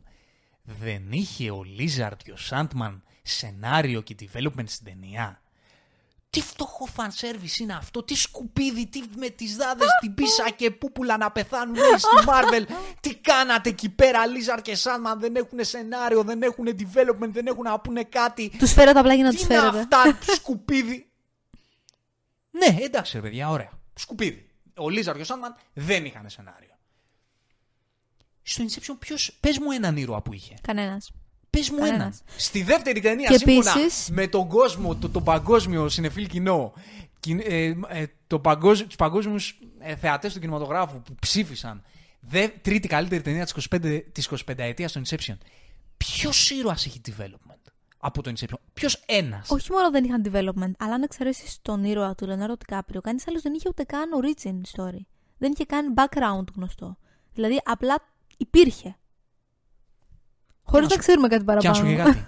Για μένα fan service είναι ότι φέρανε τον Tom Hardy εκεί πέρα να, απλά να παίζει, να κάνει ένα ρόλο τέρμα διάφορο. Άμα, το, άμα να σου το πω και έτσι, φαν πήρα τον, τον, τον, Tom Hardy για να κάνει ένα ρόλο ό,τι να είναι, ξέρω εγώ, δηλαδή χωρίς καμιά ουσία. Θα μπορούσε να, το, να μην είναι καν ο Tom Hardy. Ναι, πούμε. δηλαδή, Δεν έδωσε τίποτα Tom Hardικό. ναι, απλά τον βάλαμε να παίξει ξέρω, εγώ, τον Tom Hardy γιατί είναι τον Hardy. Ακριβώς. Κατάλαβες το να πω. Ξέρεις τι όμως, μωρέ, δεν ξέρεις ακριβώς και τα, τα κριτήρια τώρα του κόσμου. Δηλαδή, οι περισσότεροι νομίζω ότι απλά είδαν, δεν ξέρω, μια λίστα από ταινίες, ας πούμε, και είπαν Α, ναι, αυτή θυμάμαι. Με είχε εντυπωσιάσει πάρα πολύ. Θα τη βάλω πολύ, πολύ πάνω στην κατάταξή μου. Ναι, αυτό δεν θέλω μπορούν να πω, όλοι ρε να παιδί έχουν μου. πάντα τα κριτήρια τύπου ποια ταινία με, με, με στήχιωσε με τη θεματική της, ποια δεν έχει γράψει ιστορία όσον αφορά το τι πραγματευόταν, ποια, σε ποια ταινία είδα την απίστευτη ερμηνεία της ζωής μου. Κατάλαβες. Έχει να κάνει λίγο και με το τι κριτήριο έχεις. Αν έχεις ένα κριτήριο, πέρασα καταπληκτικά, ε, εντυπωσιάστηκα πάρα πολύ, ακόμη σκέφτομαι γιατί έγινε αυτό στο τέλος κτλ. Ε, θα βάλεις ταινίες του Νόλαν πάνω-πάνω. Βρε, Γιατί παιδί αυτά μου, είναι τα κριτήριά σου. Δεν διαφωνώ. Δεν μπο- Τα λέω έντονα, αλλά δεν είμαι τόσο κάθετος σε αυτό. Θέλω να πω πραγματικά ό,τι γουστάρει ο καθένας και ό,τι του αρέσει κτλ. Αλλά επειδή για- αν θέλουμε να κάνουμε αυτή τη συζήτηση για τον Όλαν, που αυτό κάνουμε αυτή τη στιγμή, Ναι. να δούμε λίγο την πραγματική διάσταση των ταινιών του. Αυτό θέλω να πω. Ναι, εγώ ξαναλέω. Μια χαρά. Μ' αρέσει εμένα το Inception. Το γουστάρω. Λίγο, όταν όμως μιλάμε και χρησιμοποιούμε μεγάλες επίβολες ε, Ενίε και λέξεις και ε, περιγραφές. Ναι, μεγαλεπίβολε απόψεις. Ότι α, το Inception είναι το καλύτερο ever, ξέρω εγώ, και μάμου σου του. λίγο να, να δούμε λίγο με τι- ποιο κριτήριο το λέμε αυτό. Εγώ θεωρώ ότι είναι το Είμαι κριτήριο... πολύ ανοιχτός στα σχόλια. Αν υπάρχετε εσύ και έξω, θα υπάρχετε, είστε σίγουρα πολλοί. Κάντε μας τη συζήτηση. Δηλαδή, πραγματικά θέλω να την κάνω αυτή τη συζήτηση. Έχει τύχει να την κάνω στο παρελθόν φυσικά. Ε, μ' αρέσει να βλέπω τις απόψεις του κόσμου και πώς κινητοποιούνται ε, στο συγκεκριμένο κομμάτι της άποψης. Ε, αυτό. Αν κάνουμε μια σοβαρή συζήτηση, και η δική μου η άποψη είναι ότι δεν μπορώ να να το βάλω και τόσο ψηλά σε ταινία. Όχι, ούτε εγώ Ναι. δεν μπορώ. Απλά είμαι σίγουρη ότι όσοι την έχουν τόσο ψηλά, την έχουν τόσο ψηλά λόγω της εκπληξη Λόγω του στοιχείου του εντυπωσιασμού. Για κανέναν άλλο λόγο. Ναι. 2012. Κλείνει τριλογία Dark Knight με το Dark Knight Rises. Αχα. Μιλήστε μας γι' αυτό. Μιλήστε μας γι' αυτό. Κοίτα, δεν έχω τόσο δυνατές πεπιθήσεις όσον αφορά το τέλος της όσο έχει εσύ. Εμένα το μάτι δεν μου το έκλεισε τόσο έντονα. Δηλαδή, εγώ έχω μια πολύ συγκεκριμένη άποψη για το τι έγινε. Άποψη. Άποψη έχεις. Θεωρία. Το συγγνώμη. άφησε, το άφησε με τέωρο επίτηδες. Αυτό θέλω να σου, αυτό θέλω να σου Ναι, το ρωτήσω. άφησα. Ω, αυτό τελείως. Το άφησα. Rest my case. Δεν έχω να πω κάτι άλλο. Το άφησα, όντως. Ναι. Υπήρχε κάποιος λόγος; Όχι, κανένας. Υπήρχε κάποιος λόγος σε μια τριλογία Batman να κλείσεις έτσι; Ποιος είναι ο λόγος; Η τσαχπινιά του. Το να πει έβαλα το δικό μου στοιχείο. Αυτό είναι το Λοιπόν, μοναδικό. Και έκανα άλλο. Λοιπόν, να το πιάσω εγώ λοιπόν. Ναι, το Dark πιάσ' Knight το. μας αρέσει πάρα πολύ. Και εμένα. Βλέπει Και πάρα εμένα. πολύ. Και, και είναι μια από τις ταινίες που πραγματικά έχουν φάει πάρα πολύ hate. Το Dark Knight Rises. Όντως, όντως. Πέρασα καταπληκτικά βλέποντας το, το Dark Knight Rises. Μ' άρεσε πάρα πολύ. Το ξαναβλέπω, το κάνω rewatch χίλιες φορές. Λατρεύω το Bane, λατρεύω τον ήρωα του Bane. Το twistάκι εμένα μου άρεσε. Και εμένα μου άρεσε. Μια χαρά, μια χαρά. Ε, όλη η φασούλα εκεί να ανέβει το γκρεμό, το, όχι το γκρεμό, το, να βγει από τη φυλακή ο Batman και τα λοιπά. Το ξύλο που έχει στην Γενικά η, μάχη, η στο πώς δράση ξεφτιλίζεται είναι ο Batman. καταπληκτική. Και μ' άρεσε και γενικά σαν ένα κομμάτι του development αυτού του Batman αυτό το εμπόδιο στο φινάλε που πέρασε. Δηλαδή, ενώ δεν έχουν development οι περισσότεροι ήρωες του Νόλαν, ο Batman αυτός, παρότι και στο Rises και στο Dark Knight ήταν και λιγουλάκι κομπάρσος και βγαίναν οι villains πιο μπροστά, Όντως. το, το σχέδιο για την εξέλιξή του και για την κατάληξή του, μέχρι εκείνο το σημείο, μέχρι την τελευταία σκηνή, το ακούω πολύ. Δηλαδή, μου φάνηκε ε, μια χαρά. Οκ. Σίγουρα δεν ήταν μια ταινία η οποία είχε τους συμβολισμούς και την ποιότητα του Dark Knight ε, του προηγούμενου. Σίγουρα δεν είχε την Batmanilla τη βαθιά Αυτό πήγα που να πω. είχε. Δεν είχε κάνει την τόσο έντονη ταυτότητα του Όχι. Batman. Όχι. Δ- Σίγουρα είναι κάτω από τις δύο άλλες ταινίες, Ναι. ξεκάθαρα. Ναι, ναι, ναι. ναι. Αλλά εγώ περνάω πάρα πολύ ωραία. Και εγώ το ίδιο. Η δουλειά στο Bane του Tom Hardy είναι πάρα πάρα πάρα πολύ καλή. Και όχι μόνο επειδή ο Tom Hardy Αυτό πήγα να ξέρει πω. να το κάνει καλά αυτό. Αυτό πήγα να πω. Α, Μ' άρεσε το στήσιμό του. Με τον ίδιο τρόπο που μου Συμφωνώ. άρεσε και το στήσιμο του Joker με πολύ διαφορετικό τρόπο, αλλά μ' Συμφωνώ. άρεσε. Μ' άρεσε. Δεν είχε τα stakes του Dark Knight, Όχι, δεν είχε εντάξει. την ποιότητα του Dark Knight, δεν είχε, ξαναλέω, την Batmanilla του, του Begins, αλλά ήταν μια πάρα πολύ fun super hero movie με τους κανόνες του Nolan. Αλλά, αλλά, κάνεις το twist και λέω, εντάξει, πάλι twist στον Nolan, πάλι twist στον Nolan, πάλι twist στον Nolan. Ωραία, εντάξει. Μου λειτουργήσε στο- σε αυτό που είδα. Και λέω, εντάξει. Για ποιον λόγο σε μια τριλογία, πάλι θα το ξαναπώ. Γίνομαι κουραστικός, αλλά δεν αντέχω με το δίκαιο. Για ποιον λόγο σε αυτή την τριλογία του Batman να πρέπει να μου κλείσεις με τον τρόπο που κλείνεις, που κλείσει την προηγούμενη ταινία σου και θα το ξανακάνεις και στο μέλλον. Το ξέρεις ότι θα το ξανακάνεις. Και το κάνεις και εδώ. Έχεις βάλει 150 στοιχεία δικά σου. Νομίζω τον Είναι τρώει. τριλογία Θέλει- Νόλαν, σε έχουμε μηνύσει, έχουμε πει ο Νόλαν, έβαλε τα στοιχεία του, τα γουστάρουμε, τα θέλουμε, τα κάνουμε, τα ράνουμε. Για ποιο λόγο να, μου τα... να μην μου δώσεις το φινάλε κανονικά, να πω έκλεισε, έγινε αυτό, όποια- ό,τι και από τα δύο να γίνει. Ακριβώς. Όποιο και από τα δύο ενδεχόμενα να ήταν. Και δεν κάνω spoil τέλει, εν τέλει. Ήθελε, όντως δεν κάνεις. Ήθελε να το κλείσει με το δικό τρόπο. Καλός κακός. Και εμένα με ξενέρωσε. Και εμένα με ξενέρωσε αυτό. Αλλά εσένα περισσότερο. Το βλέπω. Ναι, γιατί βλέπω το δάχτυλο. Καταλάβες. Αυτό. Δεν με πειράζει. Αν δεν είχα δει τίποτα άλλο από εκείνον, θα έλεγα. Ρε παιδί μου τώρα. Αυτό για ταινία Batman. Λίγο χωρίς λόγο δεν είναι. Αλλά δεν βαριέσαι. Όταν ξέρω ότι είναι ο Νόλαν και έχω καταλάβει τη φάση του. Και πάλι και σε αυτή την ταινία να μου βάλει το, δα- το δάχτυλό του εκεί μέσα στη μέση, στην τελευταία σκηνή και να μου πει: Κοίτα τι έκανα πάλι. Ρε Κρι, εντάξει, τράβα λίγο στον πάντα, ρε αγόρι μου. να δούμε ένα φινάλε Batman κανονικό. Να πάμε σπίτια μας να κοιμηθούμε ήσυχοι. Τράβα, τράβα λίγο στην άκρη. Συμφωνούμε σε αυτό; Συμφωνούμε, εντάξει. Σου ξαναλέω, δεν με ενόχλησε τόσο. Με ξενέρωσε και εμένα το γεγονός ότι δεν υπήρχε ένα straightforward τέλος όσον αφορά το αν αυτό που είδαμε ήταν έτσι ή αλλιώς. Αλλά εντάξει. Να σου πω κάτι. Ε, Μαθαίνεις, καλός κακός, να ξέρεις ότι όταν θα δεις ταινία Νόλαν, θα τα περιμένεις αυτά. Θα καπελώσει την ιστορία, το για χάρη της ιστορίας. Δηλαδή θα θέλει να είναι πιο πολύ η ταινία του δημιουργού και όχι η ταινία. Και εδώ αρχίζει και χτίζεται αυτό το μοτίβο. Ου. Καταλαβέ, που οδηγούμαστε. Ενώ ήμασταν μέχρι το Dark Knight να λέμε μόνο καλά σχόλια, εδώ αρχίζει και χτίζεται ένα μοτίβο που με αρχίζει και με ξυμίζει λίγο εδώ πέρα. Για να πάμε στο 2014, που κάνει πρεμιέρα η ταινία Interstellar. Τι χαμόγελο πονηρό είναι αυτό που έχεις. Για Τώρα- πολλούς. Τώρα, τώρα κρύβεις τα χέρια σου και λες θα τα βγάλω όλα στη φόρα. Ε, όχι, εντάξει. Θέλω, να, θέλω να ξεκινήσω από τα καλά και θέλω να μιλήσεις εσύ. Γιατί ξέρω ότι είναι μια ταινία που, που γουστάρει πάρα πολύ ο κόσμος, που Ναι. την αγαπάει πάρα πολύ. Γιατί πέραν από όλες τις αντιθέσεις που έχω εγώ και τις λέω έτσι λίγο έντονα. Άντε Ε, καλέ. ε, ναι, εντάξει. Γιατί, εντάξει, οκ. Πρέπει να υπάρχει και ένας αντίλογος. Έτσι, σωστά. σωστά. Ε, Παρ' όλα αυτά δεν κάνουμε μια εκπομπή απλά για να βγάλω εγώ τα, τα, τα δικά μου. Και επειδή είναι μια ταινία που όντως γουστάρετε πολύ, θέλω και επειδή και εσύ την γουστάρεις, έτσι δεν είναι; ναι, και εγώ του Και εσύ την γουστάρεις πάρα πολύ, θέλω να, να, να μιλήσεις λίγο για αυτή την ταινία, για τα καλά της, για το πώς την αισθάνθηκες εσύ, που ξέρω ότι συγκινήθηκες, που ξέρω ότι σ' άρεσε. Κοίτα, είναι μια ταινία που έχω δει μόνο μία φορά στη ζωή μου και αυτή την είδα όταν ήμουν 14, όταν βγήκε η ταινία, στο σινεμά. Άρα η αλήθεια είναι ότι δεν μπορώ να είμαι 100% έγκυρη σε αυτά που θα πω, γιατί έχω τη δω από όταν ήμουν τότε, ίσως να, έχουν αλλάξει- να έχουν αλλάξει οι εμπειρίες μου, τα βιώματά μου και όσα έχω δει. Ε, είναι μια ταινία που όντως έχει καθιερωθεί στα μάτια πάρα πολλών ως από τις πιο συγκινητικές του Νόλαν. Ακόμη ξέρω, πετυχαίνω post ή reels ε, στα social media τύπου πείτε μου τις αγαπημένες σας ταινίες, ταινίες που θεωρείτε αριστούργήματα και τέτοια. Και πάντα θα υπάρχει σχόλιο που θα αναφέρει το Interstellar.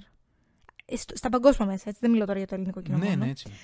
Ε, έτσι είναι, έτσι έχει καθιερωθεί η συγκεκριμένη ταινία. Θα σου πω ότι εγώ συγκινήθηκα, όντως. Δηλαδή, η σκηνή που ήθελες καν να κλάψεις και φαινόταν ότι θέλει να το κάνει, έτσι. Ότι δεν, δεν, δεν ήθελε να το βγάλει οργανικά αυτό και το καταλαβαίνω, το θυμάμαι δηλαδή.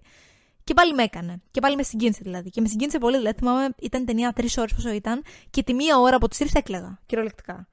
Άρα αυτό το κατάφερε για μένα προσωπικά. Ίσως λίγο, με λίγο φτηνό τρόπο. Γιατί το έκανε αρκετά ξέρεις, αδιάκριτα. Το πώς θα σου πει τώρα θα κλάψεις. Το κάνω για να συγκινηθείς. Είναι αρκετά ξεκάθαρο. Ίσως λίγο άκομψα το σμένο, αλλά σε μένα τουλάχιστον δούλεψε. Τώρα, όσον αφορά το τέλος, το πώς εκεί πέρα ήθελε να σου κάνει. Να σου δημιουργήσει αυτό το φαύλο κύκλο του παρελθόντος με το. Δεν μπορώ να μιλήσω με, με spoilers. Κατάλαβες τέλος πάντων πώς φανερώθηκε τέλος πάντων ε, το μήνυμα που ήθελε να δώσει και πώς αυτό κούμπωσε με την αρχή της ταινίας. Εμένα μου άρεσε, δεν θα σου πω ότι δεν μου άρεσε. Μέχρι εκεί ούτε θεωρώ ότι σου κλείσε το μάτι, ούτε θεωρώ ότι, ότι θέλει να αναιρέσει κάτι από αυτά που δημιούργησε. Δηλαδή η εξήγηση που περίμενα την πήρα. Η τελευταία σκηνή με το reunion πάλι του Μάθιου με έναν άλλον ήρωα τέλος πάντων, επίσης τη βρήκα αρκετά συγκινητική. Γενικότερα είναι από τις ταινίες που θεωρώ ότι ο χρόνος, έτσι όπως έπαιξε, ε, σε μένα τουλάχιστον δούλεψε. Γιατί είναι λίγο πιο ανθρώπινο, ας πούμε. Ε, το θέμα τώρα της καταστροφής του πλανήτη, των περιβαλλοντικών θεμάτων που τίθενται, δεν με άγγιξαν καθόλου. Δηλαδή, αν είχε σκοπό όντως να, να βάλει και λίγο από αυτά τα πράγματα μέσα, τι που καταστρέφεται η γη, τι θα κάνουμε, ομαδικότητα, πώς η επιστήμη θα ωφελήσει, πώς θεωρίες για την ε, κατοίκηση του σύμπαντος παίζουν; Γιατί από όσο έχω διαβάσει, όντως είχε μελετήσει λίγο τις ε, τις θεωρίες που έπαιζαν εκείνη την περίοδο, όσον αφορά το αν θα μπορέσουμε ποτέ να πικήσουμε στο διάστημα κτλ αυτά τα θέματα δεν τα άγγιξε καθόλου στην ουσία. Απλά τα έβαλε σαν αστερόσκονη από πάνω. Αυτά θα πω. Δεν νομίζω ότι έχω κάτι άλλο έτσι για, για πρώτη άποψη να παραθέσω. Γενικά δεν είναι από τις ταινίες που, που έχω τόσο ανάμεικτα συναισθήματα. Μου άρεσε. Καταλαβαίνω γιατί μπορεί κάποιος να τους ξενέρωσαν ένα-δύο ζητήματα, αλλά εμένα προσωπικά με συγκίνησε. Καλά, δεν ξέρω και πολλούς Θεωρώ- να έχουν πρόβλημα με το Interstellar. Κοίτα, Ξέρω από μένα. Δεν είναι ότι έχουν. Δεν ξέρω πώς υπάρχουν εκεί έξω. δεν νομίζω ότι υπάρχουν άνθρωποι που έχουν θέματα όπως εσύ, αλλά είναι πάρα πολλοί που λένε: Οκ. Ξέρεις, δεν τους συγκλώνησε, ρε παιδί. Μωρέ, μου. και εγώ και λέω. Γιατί εγώ, ας πούμε, όταν την είχα, δεν θυμάμαι, είχα βγει από την αίθουσα και είχα πάει σπίτι στον πατέρα μου και του λέω: Πρέπει να δεις αυτή την ταινία. Δεν θα πιστέψεις τι είναι αυτό το πράγμα. Με συγκίνησε τόσο πολύ. Θα το θυμάμαι μια ζωή. και την είχε δει μετά από ένα-δύο χρόνια και της φάση Εντάξει, είναι ωραία. Μέχρι εκεί. Άρα, ξέρεις, η, η άποψη ζητήσατε, ρε παιδί μου. Υπάρχει και αυτή η άποψη. Και η αλήθεια είναι ότι, σου ξαναλέω, ίσως και τώρα, αν τη δω εγώ, με όσου έχω δει ε, 10 χρόνια μετά, όντως μπορεί να με ξενερώσει κάτι ή να μην μου δουλέψει. Ούτε συναισθηματικά, αλλά ούτε οπτικά, ούτε όσον αφορά το σενάριο. Τότε με είχε εντυπωσιάσει. Με είχε καθυλώσει, για την ακρίβεια. Και εντάξει, καλός ή κακός, ρε παιδί μου, παίζει μεγάλο ρόλο για μουσική του Ζήμερ στη συγκεκριμένη ταινία. Είναι ένα σκορ αδιανόητο. Από τα καλύτερά του, ίσως. Ναι. Ε, Είναι άλλη μια ταινία υπερθέαμα, έτσι, όντως. Δηλαδή, το blockbuster για άλλη μια φορά εδώ πέρα το παίζει ως πολύ μεγάλο χαρτί. Η, τα εφέ, το πόσο ρεαλιστικό είναι το διάστημα, το πώς παίζει με το κάθε πλανήτη και πώς λειτουργεί χωροχρονικά, ξέρεις. Εδώ πέρα διαρκεί 10 χρόνια ανθρώπινα, εδώ διαρκεί 20 λεπτά, εδώ πέρα θέλουν να σκοτώσουν αυτό το πλανήτη κτλ. Ε, Είναι εντυπωσιακά. Καλό κακός για άλλη μια φορά είναι εντυπωσιακή σε παραγωγή. Δεν μπορούσα να μην το πεις αυτό. συμφωνώ σε όλα αυτά. Ε, δεν θεωρώ ότι το Interstellar είναι κακή ταινία. Έτσι, ας το ξεκινήσουμε από εκεί. Θα ήμουν τρελός να το έλεγα αυτό. Δεν θεωρώ ότι προφανώς είναι μια κακή ταινία. Θεωρώ ότι έχει πάρα πολλά καλά πράγματα. Ε, η παραγωγή είναι συγκλονιστική, η σκηνοθεσία είναι καταπληκτική, το σχέδιό του υλοποιείται με, την, κα- με τον καλύτερο δυνατό τρόπο. Ναι, Δεν ναι, υπάρχει ναι. καμιά αμφιβολία πάνω σε αυτό. Ο Μακόναχη είναι εκπληκτικός γιατί ο Μακόναχη είναι γενικά εκπληκτικός. Ε, υπάρχει συνέστημα. Θα το πιάσω από εκεί. Υπάρχει συνέστημα, γιατί σε όλες τις ταινίες του Νόλαν δεν υπάρχει καν συνέστημα. Ε, εδώ υπάρχει συνέστημα. Μμ. Με τον ίδιο τρόπο που υπήρχε, ας πούμε. Όχι με τον ίδιο τρόπο. Λάθος, πολύ λάθος. Αλλά όπως υπήρχε και στο Prestige. Δεν θεωρούσε ότι βγαίνει λίγο βία εδώ το συνέστημα. Ότι σ- σε κλωτσάει λίγο με το συνέστημα; Βρε πάρα πολύ, αλλά κάτσε. Εντάξει, θα καταλήξω α, και εκεί. εντάξει, εντάξει. το είπα γιατί ξεκίνησε πολύ θετικά. Και λέω, εγώ, εγώ το βρήκα αυτό εγώ αρνητικό. Πόσο μάλλον εσύ, που μάλλον θα το πιάσεις και λίγο πιο άγρια. Ναι, απλά θέλω πρώτα να εξηγηθώ για το ότι δεν θα ήρ- έρχομαι εδώ πέρα να κάνω τον εξυπνάκια για να σου πω ότι Όχι, όχι, όχι, το αλλήμον, Interstellar δεν είναι καλή αλλήμον. ταινία. Θα ήμουν τρελός να το λέω αυτό. Ε, όλα αυτά λοιπόν λειτουργούν. Υπάρχει συνέστημα και το εκτιμώ ότι πήγε να δώσει συνέστημα με την ιστορία του. Ε, Όπως δεν το κάνει συνήθως. Σχεδόν ποτέ δηλαδή. Σωστά. Αλλά εδώ πήγε να το κάνει και το εκτιμώ. Είναι μια ταινία blockbuster, όπως είπες, που έχει όλα τα στοιχεία του blockbuster. Και επίσης το εκτιμώ αυτό. Είναι εντυπωσιακή αυτός ο εντυπωσιασμός. Υπάρχει και, και κυριαρχεί. Η παραγωγή είναι καταπληκτική. Σύμφωνα με πάρα πολλούς, εμένα αυτό παρένθεση μου είναι απίστευτα διάφορο. Αλλά ακούω παντού γύρω μου ότι αυτό το πράγμα εντυπωσιάζει πάρα πολύ κόσμο. Ότι μίλησε με αστροφυσικούς και επιστήμονες και Σιγά μου, έτσι ρε. ώστε να απεικονίσει σωστά τη μαύρη Μια τρύπα και τα ρεαλιστική λοιπά μορφή και και όλη καλά. τη θεωρία υπάρχει μέσα ισχύει. Εμένα αυτό μου είναι εντελώς αδιάφορο, δεν με απασχολεί καθόλου. Σε κάποιους, για κάποιους είναι σημαντικό και το σέβομαι. Έτσι. Καλά, εντάξει, δεν είναι και ο πρώτος. Πώς είναι οι σκηνοθέτες που έχουν ε, συμβουλευτεί τους ανθρώπους του πραγματικού επαγγέλματος, έτσι ώστε να έχουν μια έγκυρη μορφή. Ναι, ρε παιδί μου, γενικά Της είναι ένα, θεματικής. ένα επιχείρημα Σιγά. αυτό για το Interstellar ότι προσπάθησε πραγματικά να απεικονίσει ότι υπάρχει σαν πραγματική επιστημονική γνώση για τις μαύρες τρύπες. Το οποίο απλά εγώ ξαναλέω δεν με, δεν με αφορά καθόλου το γεγονός. Θα μπορούσε να βγάζει κάτι εντελώς στο μυαλό του και μια χαρά, άμα μου λειτουργούσε μένα συναισθηματικά και αφηγηματικά κτλ. Μια χαρά θα ήμουν να μην νοιάζει καθόλου αν αυτό το πράγμα ισχύει ή όχι. Αλλά για κάποιους ισχύει, οπότε εντάξει, οκ, ένα ακόμα Το plus. αναφέρεις, ναι, ναι. ναι. Ένα ακόμα plus. Ε, αν ήταν η πρώτη ταινία Νόλαν που έβλεπα στη ζωή μου, θα έλεγα οκ. Αυτό που ο μπαμπάς σου. Ξέρω εγώ, Οκ, μια χαρά, ωραία. Όταν έχω δει όλη τη φιλμογραφία του Νόλαν και πάω να δω το Interstellar και πραγματικά. Ε, Εμένα υπήρχε- ήταν η πρώτη μου ταινία, να ξέρεις που είδα. Ναι, του Νόλαν. Ε. 14 χρονών. Ναι. Δεν είχα ξαναδεί κάποια άλλη. Υπήρχε τότε, επειδή αυτό το θυμάμαι, ένα αδιανόητο hype για αυτή την ταινία. Αλήθεια, έλα. Αδιανόητο. Μετά το Inception και όλα φαντάσου. Καλά, μετά το είστε. Inception, μετά την τριλογία Batman, Μάθιου Μακόναχη έχει πάρει μόλις Όσκαρ. Διάστημα που είχε αρχίσει να γίνεται πολύ in, επίσης. ναι, έτσι. ναι, ναι. Και πάει να κάνει ο Νόλαν διαστημική ταινία, blockbuster με Μάθιου Μακόναχη, πανικός. Αν Hathaway, Jessica Chastain, έχει, έχει ωραίο ναι, cast. ναι, ναι. Και πραγματικά και εγώ κάθισα. Michael Caine, σταθερά. Ε, εντάξει. Και ένας πολύ baby Τιμωτό Σαλαμέ. Τρομερό. Φοβερό. Και πραγματικά κάθισα να δω αυτή την ταινία με πολύ έτσι. Περιέργεια και hype. Πολύ εσύ. περιέργεια και hype. Και βλέπω αρχικά τον όλα να κάνει το ίδιο. Οκ. Το οποίο πάλι θα πω εγώ ότι για μένα αρχίζει να γίνεται πρόβλημα. Για πολλούς δεν είναι σεβαστό. Τη γνώμη μου λέω εγώ εδώ πέρα. Όταν βλέπω να δημιουργεί, καταρχάς βλέπω πού το πιάνει. Έτσι. Ομολογώ ότι στην αρχή βαριέμαι. Γενικά. για Μέχρι να- να πάει στο διάστημα. Ναι, πολύ. Μμ. Γενικά, να, να πω αυτό, για να δικαιολογήσω όλα τα υπόλοιπα, σε- στο μυαλό πολλών, ότι η ταινία δεν είναι του γούστου μου. Έτσι. Α, αυτό είναι παντελώς υποκειμενικό. Έτσι. Δεν είναι του γούστου μου. Το πρώτο επιχείρημά μου γιατί δεν μου αρέσει είναι ότι απλά δεν είναι του γούστου μου. Σαν ταινία. Στο Οκ. πιο, το πιο Οκ. βάσιμο επιχείρημα. Ωραία, ναι. Κανείς Δεν δεν, είναι μπορεί το γούστο να, να μιλήσει γι' αυτό. Οπότε βαρέθηκα πάρα πολύ. Ε, αν μπορώ να παρομοιάσω αυτή την ταινία με μια άλλη ταινία που υπάρχει εκεί έξω, είναι το Αρμαγεδόν. Μμ. του Μάικλ Μπέι. Που με όχι τόσο νολανικό τρόπο ε, και ποιοτικό ας πούμε σε κομμάτι παραγωγής τρόπο ε, αλλά πιο εμφανώς blockbuster τρόπο ο Μάικλ Μπέι σε αυτή, αυτή την ταινία κάνει ένα blockbuster με πάλι δύο τύπους με κάτι διαστημικούς καουμπόιδες γιατί αυτό είναι και ο ε, πώς το λένε αυτό είναι ο McConaughey, αυτό ήταν και ο κατά κάποιο τρόπο και ο Bruce Willis στο Αρμαγεδόν αλλά το Armageddon είναι μια ταινία που έχει αυτά τα blockbuster, αυτό το blockbuster ρυθμό και αυτό το blockbuster coolness, όπου εγώ όσες φορές είχα να το δω πραγματικά με συναρπάζει και το γουστάρω όσο δεν πάει αυτή την ταινία το Armageddon. Ξέρεις ύφος- επίσης τι κάνει το Αρμαγεδόν. Σου, σου παρουσιάζει πάρα πολύ σωστά τα stakes της ταινίας. Δηλαδή σου παρουσιάζει Ναι. ε, τόσο έντονο το γεγονός ότι αν μείνουμε εδώ, είμαστε όλοι νεκροί. Το Interstellar, παρόλο που θεωρητικά αυτό είναι το concept, δηλαδή γι' αυτό υποθέτε πάνε να ανακαλύψουν το διάστημα, για να δουν αν μπορεί να αποκυθεί. Δεν το, δεν το παρουσιάζει, αν θυμάμαι καλά, τόσο έντονα. Το γεγονός ότι πρέπει να φύγουμε από αυτόν τον πλανήτη. Δεν μπορούμε να ζήσουμε εδώ πέρα. Έχω την αίσθηση ότι δεν στο παρουσιάζει ως κάτι τόσο εντατικό, παρόλο που θεωρητικά είναι. Δηλαδή, στο σενάριο αυτό είναι το, το concept. Ρε παιδί μου, το Armageddon είναι πολύ φαν με την ξεδιάντροπη και Όντως. λατρεμένη έννοια. Όντως, όντως. Δηλαδή ξεκινάει να σου παρουσιάζει απλά τους ήρωες, να σου γνωρίζει και τους γουστάρεις κάργα και συνδέεσαι μαζί τους. Ο τρόπος με τον οποίο ο Νόλαν μας παρουσίασε τον κόσμο του και το ε, Μακόναχη με το μικρούλι Σαλαμέ και την κόρη και όλο αυτό, για μένα είναι βαρετό. Πώς να το πω. Δηλαδή, δεν, δεν με αγγίζει αυτό το πράγμα. Δεν, δεν μου δημιουργεί συνέστημα, δεν, μου δημιουργεί, δεν με συναρπάζει. Ο τρόπος με όλον αυτόν τον τρόπο που εξήγησε όλο το επιστημονικό κομμάτι δεν μου δημιουργεί ούτε fun, ούτε ενδιαφέρον εμένα προσωπικά. Δεν, μου, δεν με τρικάρει όλο αυτό.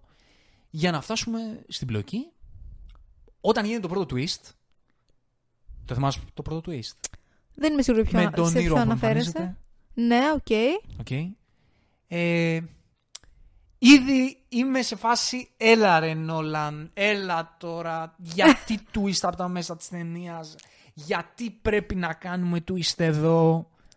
Όταν πάμε στο τέλος και ξαναπάμε στην αρχή, για να είναι αρχή τέλος και τα λοιπά, πάλι βλέπω τον Νόλαν που κάνει ακριβώς το ίδιο πράγμα, με όχι ιδιαίτερα συναρπαστικό τρόπο, για τα γούστα τα δικά μου. Ε, η έκρηξη συναισθηματική, το έχω πει στο παρελθόν, το ξαναλέω και τώρα, μου είναι τόσο, μα τόσο επιτιδευμένη, Είναι. που ότι εμένα είναι, προσωπικά είναι. δεν Το μπορεί να μου ακούω. δημιουργήσει συνέστημα. Είμαι ένας άνθρωπος που κλαίω πάρα πολύ εύκολα στις ταινίες. Συγκινούμε πάρα πολύ εύκολα. Είναι πάρα πολύ γελίο το το λες αυτό. Έχουμε δει μαζί γύρω στις 200 ταινίες και δεν έχω δει ποτέ να κλε. Και εσύ με έχεις δει σε 500 ταινίες να κλαίω. Τυχαίνει, τυχαίνει.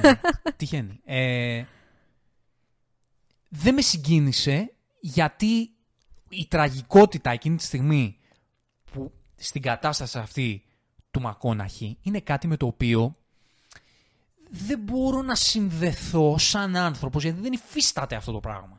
Για μένα αυτό είναι επιχείρημα, για κάποιους δεν είναι. Έτσι λειτουργώ εγώ ας πούμε. Δεν μπορώ να συνδεθώ συναισθηματικά με κάτι το οποίο δεν υφίσταται καν όταν το συναισθηματικό κομμάτι των Αρμαγεδόν είναι κάτι φθηνό. Είναι φθηνό. Ναι, το μωρέ, δέχομαι δε- ότι είναι δεν φθηνό. ξέρω αν μπορούμε να το συγκρίνουμε. Το δέχομαι τώρα. ότι είναι φθηνό, αλλά ρε φίλε, είναι πολύ ανθρώπινο. Αυτό το κομμάτι του φινάλε και της, μαθημα- της συναισθηματικής έκρηξης σε αυτό το πράγμα που σημαίνει στο Μακόναχη είναι κάτι το... μου- Ξέρεις, μου, πάλι εκεί οδηγούν όλα και αυτό είναι που με ενοχλεί. Επιτιδευμένα να χτίσουμε κάτι το οποίο θα είναι τόσο περίεργο και τόσο υπερβολικό και τόσο εντυπωσιακό που θα κάνει τον κόσμο να ψαρώσει. Και μου το βγάλε πάρα πολύ αυτό το, το Interstellar. Υπερβολικά πολύ. Και ειδικά αυτή η σκηνή που όλοι δάκρυσαν, εμένα καταλαβαίνω γιατί συγκινηθήκατε. Το καταλαβαίνω, δεν, δεν μου φαίνεται περίεργο. Αλλά δεν μπορεί να με αγγίξει γιατί βλέπω ένα κατασκεύασμα γύρω από αυτή τη σκηνή ώστε να φέρει τον κόσμο στο απόλυτο δράμα, το οποίο είναι τόσο απόλυτο που δεν υφίσταται αυτό το δράμα. Δεν μπορώ να συνδέσω το οτιδήποτε ισχύει στην πραγματική ζωή με αυτό το πράγμα που σημαίνει στο Μακόναχη. Άρα δεν μπορώ να το δέσω με κάτι για να συγκινηθώ εγώ. Να μου δημιουργήσει κάτι, να μιλήσει σε κάτι που έχω Ναι, ναι, ζήσει κατάλαβα. Να ή κάτι που έχω ταυτιστεί- ακούσει να- να ή ταυτιστείς κάτι με που υπάρχει σε κάποια αυτόν τον κόσμο.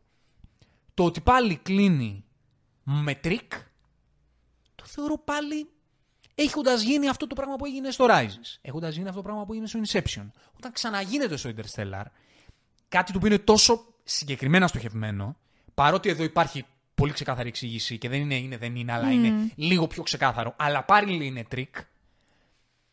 Γιατί; Δηλαδή, ρε Κρις, σοβαρά τώρα. Άκουσε με. Έχεις τον κόσμο μαζί σου. Έτσι, τον έχεις. Έχεις φτιάξει μια ταινία, έχεις βάλει τσίμερ, έχεις βάλει μακόναχη, συνέστημα, κλάμα, διάστημα, μαύρες Εφέ, τρύπες, καταπληκτικά. Εφές, έχεις μιλήσει με επιστήμονες. Γιατί πιστεύεις ότι χρειαζόταν να κλείσει πάλι έτσι την ιστορία σου; Δεν θα μπορούσε αυτό να γίνει με λίγο τρόπο πιο αφηγηματικά, δομικά, γραμμικό. Έπρεπε να γίνει έτσι για να λειτουργήσει η ιστορία σου.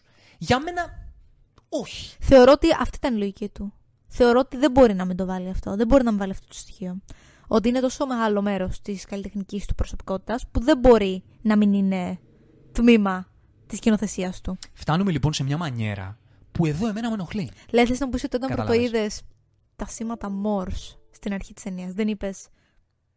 Κάτι κάνει. Κάτι, κάτι, κάτι γίνει αυτό. Κάτι είναι. Δεν είναι τυχαίο. Μα είχα καταλάβει. Κατάλαβες, δηλαδή θέλει να το κάνει, ρε παιδί μου. Θέλει να στο πετάξει στη μούρη ότι κάνω πάλι τα δικά μου. Απλά, σε εκείνο το σημείο, θα μπορούσα να σκεφτώ ότι αυτό το πράγμα θα εξηγηθεί με το Κάπως μυστήριο. πιο Δεν είμαι αντίθετος κομψά, με το ε. μυστήριο δηλαδή. Οκ, το- ότι ο, ο Νόλαν αυτό το mindfuck στην ευρύτερη έννοια θα το κάνεις σε κάθε του ταινία, το είχα πάρει απόφαση μέχρι εκείνο το σημείο. Αλλά θα περίμενα σε μια ταινία η οποία έχει όλα τα όπλα να μην χρειάζεται να γίνει τόσο επιτιδευμένα ψαρωτική. Αλλά να πει: Έχω τη δυναμική μου, έχω την ιστορία μου, έχω την παραγωγή μου, έχω την ιδέα μου. Δεν έχω ανάγκη αυτή τη στιγμή να κάνω τρικάκια για να ψαρώσω τον κόσμο. Πάω με τις μπάλες μου, sorry κιόλας. Αυτό που έκανε στο Περχάιμερ. Θα περίμενα να το κάνει και τότε. Έχω την παραγωγή, έχω όλα τα όπλα. Άρα περίμενα ότι αυτό θα εξηγηθεί δομικά, ε, στην ώρα του, για να φτάσουμε σε ένα φινάλε, λυτρωτικό ή όχι, σε κάθε περίπτωση μπλοκμπαστερικό, όμορφα, ωραία, τέλεια. Για ποιο λόγο να γίνει πάλι με τρικ. Και αφού κλει, κλείνω με αυτό το κομμάτι, να, να πάω πίσω. Νόλαν, βλέπεις τι κάνω. You see what I did here. Ε, για να έρθω σε αντιπαραβολή με το, με το Prestige. Blockbuster ταινία το Interstellar. Γαμάτι. Ο- Σε όλα αυτά συμφωνώ. Γαμάτι, κλάμα, παραγωγή, όλα super duper. Μιλάμε για σπουδαιότητα. Για μένα, όπως είπα, η σπουδαιότητα έχει να κάνει με το ότι όταν θες να πεις κάτι, όταν χτίζεις κάτι, όλο αυτό, το- όλ- ό,τι κάνεις ε, να, να υποστηρίζει αυτό το πράγμα. Να συμβάλλεις σε αυτό το πράγμα που θέλεις να πεις ή εκεί που θέλεις να καταλήξεις. Το Prestige είπαμε ότι ό,τι γίνεται, ο- ακόμα η τέχνη της δακτυλουργίας, είναι η μετάφραση του πώς δομικά είναι στημένη η ταινία. Υπάρχει αυτή η μετασύνδεση. Ωραία.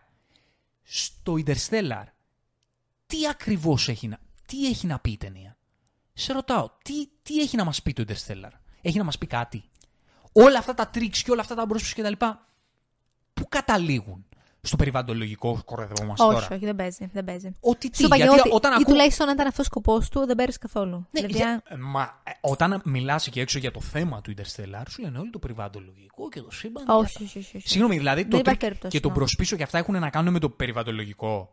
Με το ότι ο Νόλαν, ότι ο Μακόναχη συμ- του συμβαίνουν αυτά που του συμβαίνουν. Υπάρχει κάπου το περιβαλλοντολογικό. Πρόκειται να μπούμε σε καμιά μαύρη τρύπα αύριο μεθαύριο, δηλαδή σαν είδος. Τι ακριβώς; Ο χρόνος που περνάει. Τι, ποιο είναι το θέμα της ταινίας; Ότι τι; Περάσαμε καλά, ωραία, ωραία, super, blockbuster, τέλειο. Τι άλλο πέρα από, πέρα από αυτό, πέρα από το περάσαμε καλά, τι άλλο είναι εκεί έξω για αυτή την ταινία; Δεν έχω να σου δώσω απάντηση. Δεν έχεις να μου δώσω απάντηση. Θέλω πραγματικά πώ να μου Δεν δώσω έχω. απάντηση. Να μου πει αν υπάρχει κάτι. Γιατί α, δέχομαι το. Είναι σπουδαίο γιατί πέρασα τέλεια. Και επειδή με εντυπωσίασε. Αυτό το ακούω 100%. Υπάρχει κάτι άλλο. Για μένα δεν υπάρχει κάτι άλλο. Αν υπάρχει, να το συζητήσουμε. Αλλά όπου έχω διαβάζω και όπου μελετάω για την ταινία, δεν βρίσκω και κάτι άλλο. Πέραν αυτού. Άρα, αντιλαμβάνομαι 100% όλους αυτούς που περάσανε τέλεια βλέποντας την ταινία και συγκινήθηκαν για το, όλα αυτά. Δυσκολεύομαι να βρω τον τρόπο που αυτή η ταινία είναι αριστούργημα πέραν από το ότι είχε ένα premise, έξυπνο premise για ακόμα μια φορά, μια καταπληκτική παραγωγή για ακόμα μια φορά, OK, okay, όλα αυτά τα έχουμε ξαναδεί. Δυνατές ερμηνείες υπήρχαν για ακόμα μια φορά και αυτά. Δυσκολεύομαι να βρω το, το λόγο για να πω αυτή την ταινία αριστούργημα. Πραγματικά Καταλαβαίνω δυσκολεύομαι. τι εννοείς. Καταλαβαίνω τι εννοείς. Το εκτόπισμά της ποιο είναι; Ποιο ψάχνω να το βρω. Δεν ξέρω και αναρωτιέμαι αν το έχει πει ο ίδιος. Δηλαδή, αν έχει πει ποιο, ξέρεις, για ποιο λόγο θα ήθελε να προβληματίσει τον κόσμο όσον αφορά αυτή την ταινία. Δεν μπορεί να είναι το περιβαλλοντικό. Δεν μπορεί να είναι. Γιατί επίσης, αν εξαιρέσεις τα πρώτα 10 λεπτά της ταινίας, δεν ξαναναφέρεται το θέμα. Αυτά. Αυτά, ας πούμε. 2017 Dunkirk. Γι' αυτό δεν έχω να σου πω πολλά δεδομένα, γιατί δεν τη θυμάμαι καθόλου σχεδόν.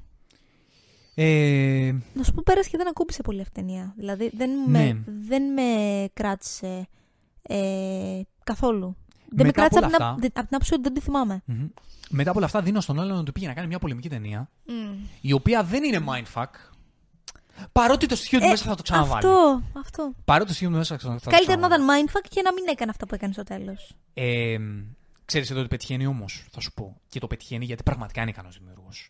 Και εδώ μπαίνει, θέλει να κάνει ένα πολεμικό δράμα και το πρώτο και σημαντικό αντικείμενο αυτής της ταινίας, που για να κάνεις ένα πολεμικό δράμα πρέπει να το, να το υλοποιήσεις σωστά, το οποίο έχει να κάνει με την απειλή. Έχει να κάνει με το ότι είμαστε σε πόλεμο και είμαστε σε μια κατάσταση η οποία όταν κάνεις ένα πολεμικό δράμα, όταν παρουσιάζεις μια ε, ένα σκηνικό πολέμου, το Α και το Μέγα σκηνοθετικά είναι να μπορέσεις να βγάλεις αυτή την ένταση, αυτό το φόβο, τον τρόμο, την αγωνία, την αδρεναλίνη. Ο Νόλαν το κάνει καταπληκτικά, ρε φίλε. Εδώ.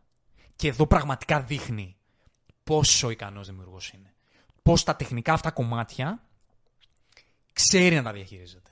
Είναι ικανός σε αυτό το πράγμα. Το ότι δημιουργεί πάλι για ακόμα μια φορά μια ιστορία η οποία για να του λειτουργήσει πρέπει να είναι μπρος πίσω δεξιά-αριστερά είναι κάτι που δεν το κατανοώ. Πόσο μάλλον σε ένα concept που δεν το χρειάζεται αυτό. Θέλω να πω, είναι τόσο εύκολο να σου σκίσει την καρδιά και να σε συγκινήσει αβίαστα και οργανικά μια ιστορία που αφορά πόλεμο και αφορά την ανθρώπινη φύση και το πώς αυτή γίνεται σε κατάσταση πολέμου. Είναι, ήταν αχρείαστο. Ήταν πραγματικά αχρείαστο αυτή η ταινία. Mm-hmm. Αντιλαμβάνομαι το θέμα που είναι το κομμάτι της επιβίωσης.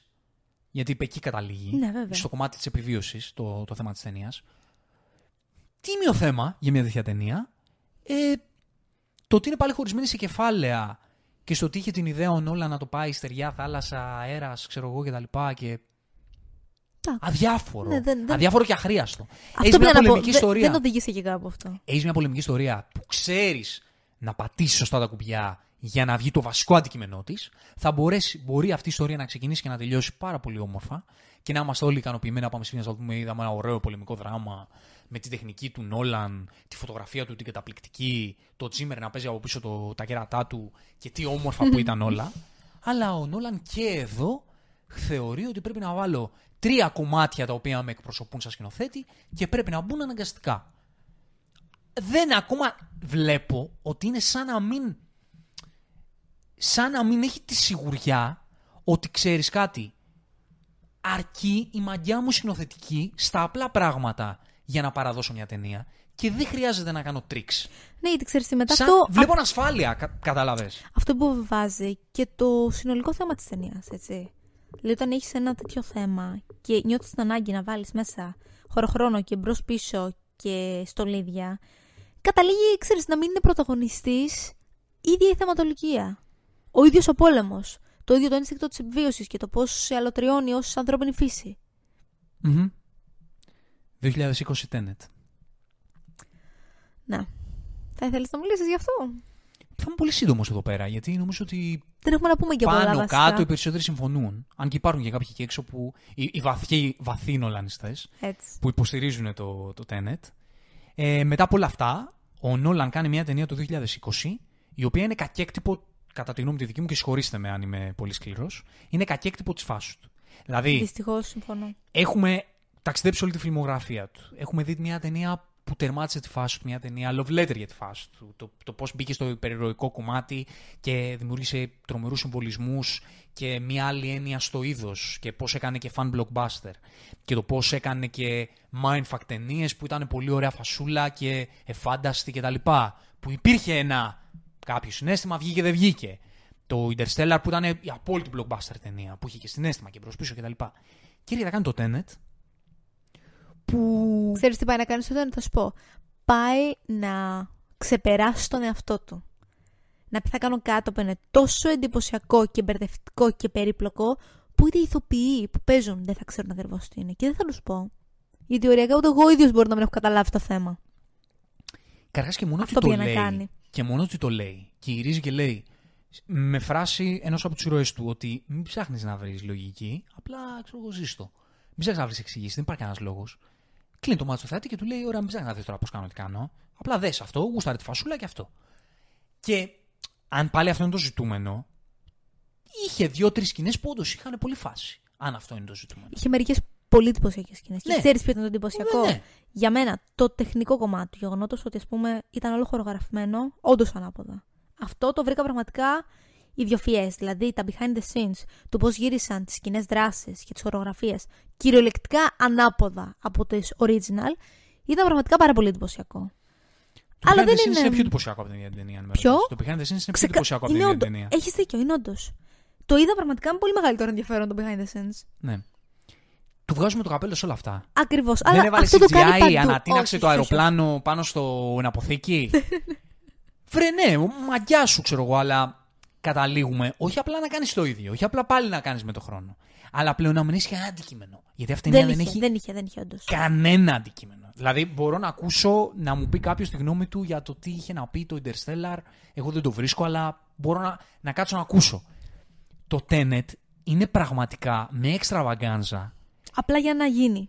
Ε, Απλά για να σε μπερδέψει. για μένα είναι κακέκτυπο αυτό το πράγμα που κάνει ο Νόλαν. Είναι μια ταινία που δεν.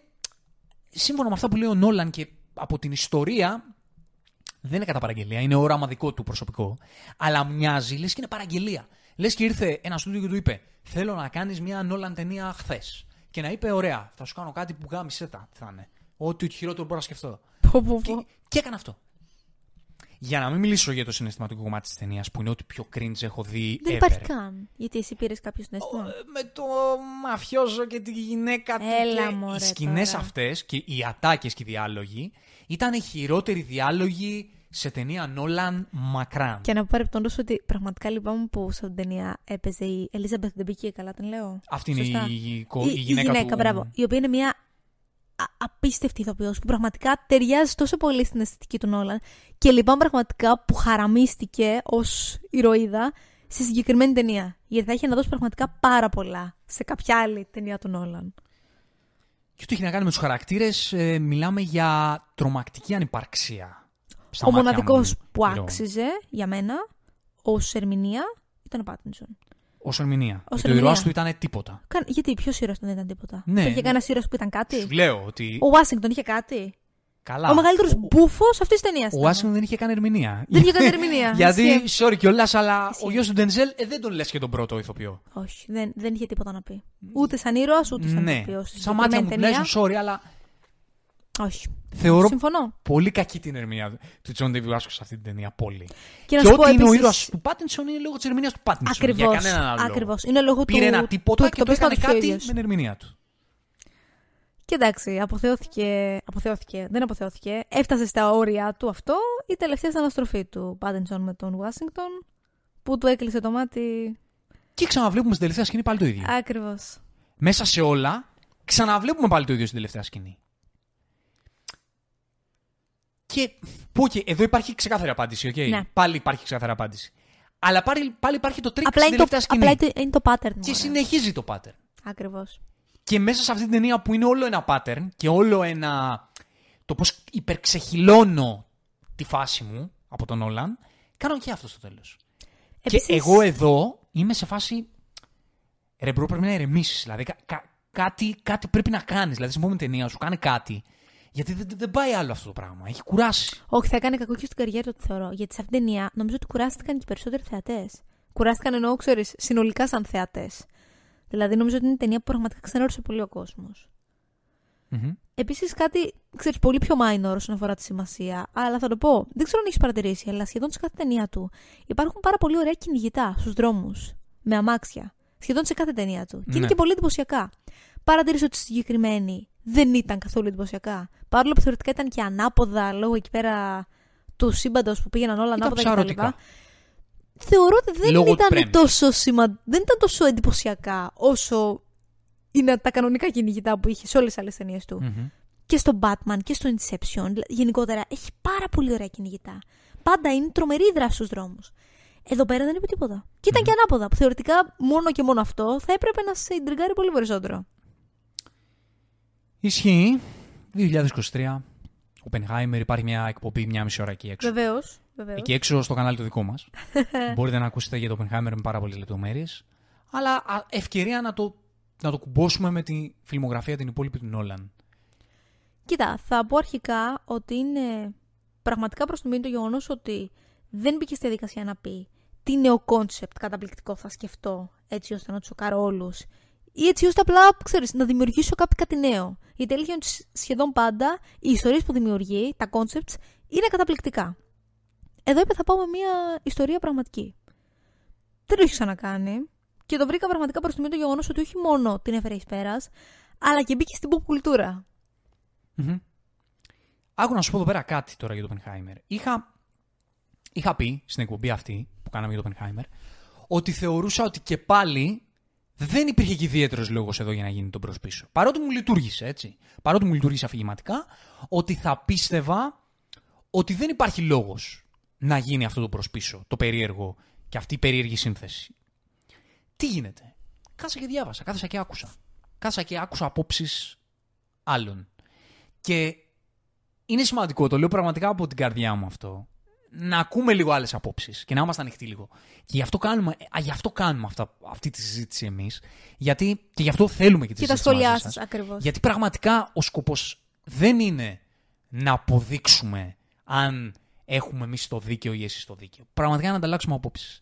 Και σε ό,τι έχει να κάνει με το Oppenheimer, άκουσα μια πάρα πολύ ενδιαφέρουσα άποψη ότι ο τρόπος με τον οποίο έχει μοντάρει την ταινία ο, και έχει σκηνοθετήσει την ταινία ο, ο Νόλαν αντικατοπτρίζει λίγο την, Η την ιδιοσυγκρασία του. έκρηξη. Α, μάλιστα. Το πώς υπάρχει το κεντρικό κομμάτι της έκρηξης και γύρω της, στην αρχή και στο τέλος, υπάρχουν σαν θραύσματα γεγονότων γύρω από αυτό το γεγονός που και αφηγηματικά μετά είναι το γεγονός το οποίο Έκανε τον μπαμ. δημιουργεί την ιστορία.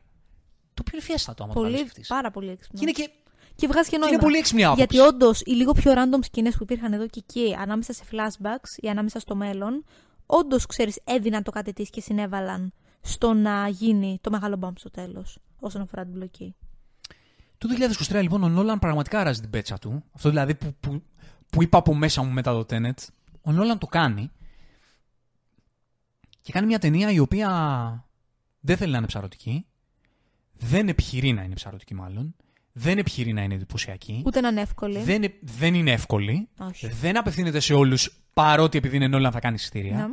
Αντιλαμβάνομαι ότι πλέον ή δεν τον ένιαξε ή αισθάνθηκε επιτέλους τόσο σίγουρος για το όνομα που έχει δημιουργήσει και για τη δυναμική του την καλλιτεχνική που δεν αισθάνθηκε την ανάγκη να το κάνει αυτό και επιτέλους είδαμε μια ταινία που αντιλαμβάνομαι σε ποιους μπορεί να φάνει και βαρετή το, το αντιλαμβάνομαι Κι εγώ μπορώ να το ακούσω. μπορώ να ναι. το ακούσω, μπορώ να το καταλάβω αλλά κάνει μια ταινία εντελώς καλλιτεχνική παντελώς καλλιτεχνική η οποία έχει να πει κάτι, έχει ξεκάθαρα να πει Ακριβώς, κάτι, ακριβώς. έχει ξεκάθαρα να προβληματίσει και έχει έναν ήρωα ο οποίος έχει βάθος. Έτσι. Λίγο πολύ έχει ένα βάθος. Και ξέρεις τι, είναι μια ιστορία που μπορεί φαινομενικά να πεις. Αξίζει μια ταινία, αξίζει να υποθεί ιστορία αυτού του ανθρώπου. Και τελικά βλέπεις ότι ναι, αξίζει.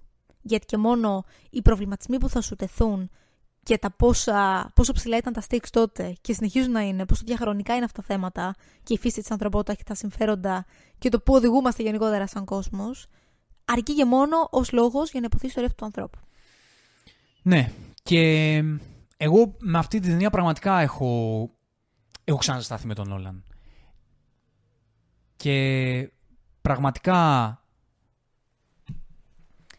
αισθάνομαι ότι τώρα ήρθε η ώρα πλέον να μας δείξει, να, να χρησιμοποιήσει την ικανότητά του με μεθόδους που δεν θα είναι crowd pleasing αποκλειστικά. Είσαι σίγουρος γι' αυτό; Θέλω να πιστεύω. Εγώ δεν είμαι σίγουρη. Θεωρώ ότι ίσως αυτό ήταν απλά μια εξαίρεση. Τύπου απλά μια ιστορία που δεν, δεν ξέρω αν θα μπορούσα να την πω με τους δικούς μου όρους, άρα θα χρησιμοποιήσω μια άλλη τεχνική. Δηλαδή δεν, δεν νομίζω ότι είναι, ας πούμε, the end of an era όσον αφορά την σκηνοθετική πινελιά του. Δηλαδή, εγώ θεωρώ ότι μια χαρά θα ξαναδούμε μπρος πίσω και χώρο χρόνο και κλείσιμο ματιού. Γιατί δεν νομίζω ότι μπορεί να τα βγάλει τόσο εύκολα από την, ξέρεις, από την ταυτότητά του ως σκηνοθέτης. Ξέρεις τι, και στο Πενχάιμερ υπάρχουν τα στοιχεία του. Υπάρχουν κομμάτια τι- του ύφους του. Δεν υπάρχουν μόνο Το θέμα είναι ότι έντονα. όμω αυτά τα παίρνει. Αυτό είναι που, που λέω για τις για τις προηγούμενες ταινίες. Ότι εδώ τα στοιχεία του και το ύφος το καλλιτεχνικό έρχεται και τα τοποθετεί όχι με τόσο προφανή τρόπο, όχι με τόσο ξεδιάντροπο τρόπο να το πω έτσι, υπερβολική λέξη, αλλά καταλαβαίνετε τι θέλω να πω, για να πει μία ιστορία. Αυτό θα ήθελα από τον Όλαν. Και όχι να τικάρει όλα τα κουτάκια, όλα μα όλα τα κουτάκια της φάσης του σε κάθε ταινία. Και να πρέπει να πραγματεύεται τα ίδια πράγματα σε κάθε ταινία. Να, ναι, ναι, όντως. Αυτό θα ήθελα από εκείνον. Το Oppenheimer που δεν είναι για όλους, που δεν είναι μια εύκολη ταινία, έφτασε σχεδόν το πιλίον. Άρα δεν ξέρω, θα πρέπει νομίζω και ο ίδιος να, να συνειδητοποιήσει ότι πλέον δεν υπάρχει κάποιος ιδιαίτερος λόγος να κάνεις τα ίδια και τα ίδια, αλλά έχεις την, την ικανότητα να κάνεις ό,τι στο καλό θες Ακριβώς. και να μην είσαι και ο ίδιος δέσμιος της φάσης σου. Τώρα, επειδή εμείς είμαστε δύο τύποι σε μια μεριά της Ελλάδας που χωρίς να έχουμε καμία επαφή με αυτόν τον κόσμο λέμε ότι μας κατέβει στο κεφάλι και ότι, ότι, ότι, ότι νομίζουμε, ο Νόλαν στο τέλος της ημέρας καλό είναι να κάνει ό,τι γουστάρει ο ίδιος. Φυσικά. Και, να μας αυτό δώσει θα κάνει. Και ένα λογαριασμό και αυτό να κάνει. Απλά εγώ σαν θεατής θεωρώ ότι ήρθε η ώρα επιτέλους να χρησιμοποιήσει την ικανότητα του Νόλαν για να κάνει και πράγματα τα οποία δεν είναι μέσα ακριβώς στο κουτί του και με όλα τα checkpoints, όλα μα όλα τα checkpoints που, έχει, που συμπληρώνει σε κάθε ταινία μέχρι τώρα. Το Oppenheimer ήταν πραγματικά μια πάρα πολύ ευχάριστη έκπληξη όσον αφορά το πώς διαφοροποιήθηκε ο σκηνοθέτης και δεν είχε την πινελιά του όσον αφορά πάλι τα κακά στοιχεία του. Δώσε μου top 5 Νόλαν. Top 5 θέλεις; Ναι. Δεν θα στα δώσω με σειρά γιατί. Μου το όπως θες. Λοιπόν, θα είναι το Prestige, θα είναι το Memento. Νούμερο 1, νούμερο 2. Prestige είναι το νούμερο 1. Ναι, Τώρα όλα τα υπόλοιπα δεν τα βάζω με σειρά. ναι. Το Prestige είναι το νούμερο 1. Αυτό είναι διαπραγμάτευτο στοιχείο. ναι ωραία. Ε, τις άλλες τέσσερις θέσει τώρα τις έχουν λίγο πιο τυχαία μοιρασμένα. Το Oppenheimer, το Memento, το Dark Knight και το πρώτο Batman. Ωραία.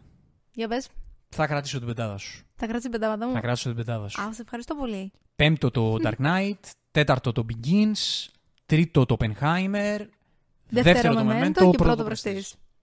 Τα ακούω, Κλείσαμε. τα ακούω, τα ακούω. Αυτά. Ε, τι άλλο να πούμε για τον Όλαν. Νομίζω ότι Δεν νομίζω ότι... μέσα από, ο- από νομίζω το ταξίδι που κάναμε ε, θυμηθήκαμε λίγο τα, τα κομμάτια τα οποία γουσάρουμε σε αυτό το δημιουργό. Είπαμε κάποιες αντιρρήσεις τώρα δικέ μας. Εντάξει. Δικές μας είναι. Θέλουμε πάρα πολύ να το συζητήσουμε μαζί σας. Εγώ αυτό που θέλω να πω για τον Όλαν, κλείνοντας για το κατά πόσο είναι ο καλύτερος δημιουργός του 21ου αιώνα, δεν ξέρω αν είναι ο καλύτερος. Είναι ο δημιουργός ο οποίος έχει χαρακτηρίσει περισσότερο. Ναι, όντως. Από τους δημιουργούς μιλάμε τώρα που ξεκίνησαν τη φιλμογραφία τους μετά, μέσα στον 21ο αιώνα. Αν βγάλουμε το following που είναι στον προηγούμενο αιώνα, από την πρώτη μεγάλη μήκου ταινία του, το, το Memento που είναι του 2000, το Memento, ναι, που είναι του 2000, από αυτούς τους δημιουργούς είναι ο σημαντικότερος.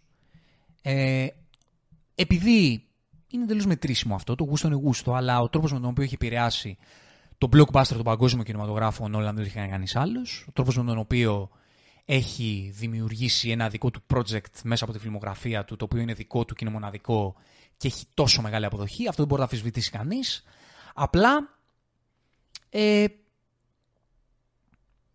θεωρώ ότι δεν είναι όλα του τα κομμάτια αριστουργήματα. Αυτή είναι η δική μου η δική μου γνώμη. Είναι ένας δημιουργός λαοπλάνος, με την καλή την έννοια. Ξέρει καλύτερα από τον καθένα αυτή, αυτού του αιώνα πώς να κάνει το κοινό να γουστάρει, το οποίο φυσικά και είναι δείγμα σπουδαιότητας. Φυσικά. Εμένα δεν παραμένει να μην είναι αγαπημένος μου, γιατί αυτά τα κομμάτια που εγώ αναζητώ από, από την τέχνη, αυτά που εμένα με συνεπέρνουν, Τα βρίσκεις καλά. δεν είναι τα βασικά της φιλμογραφία του. Είναι άλλο το αντικείμενό του και είναι πολύ δεκτό. Δεν είναι τα δικά μου κομμάτια.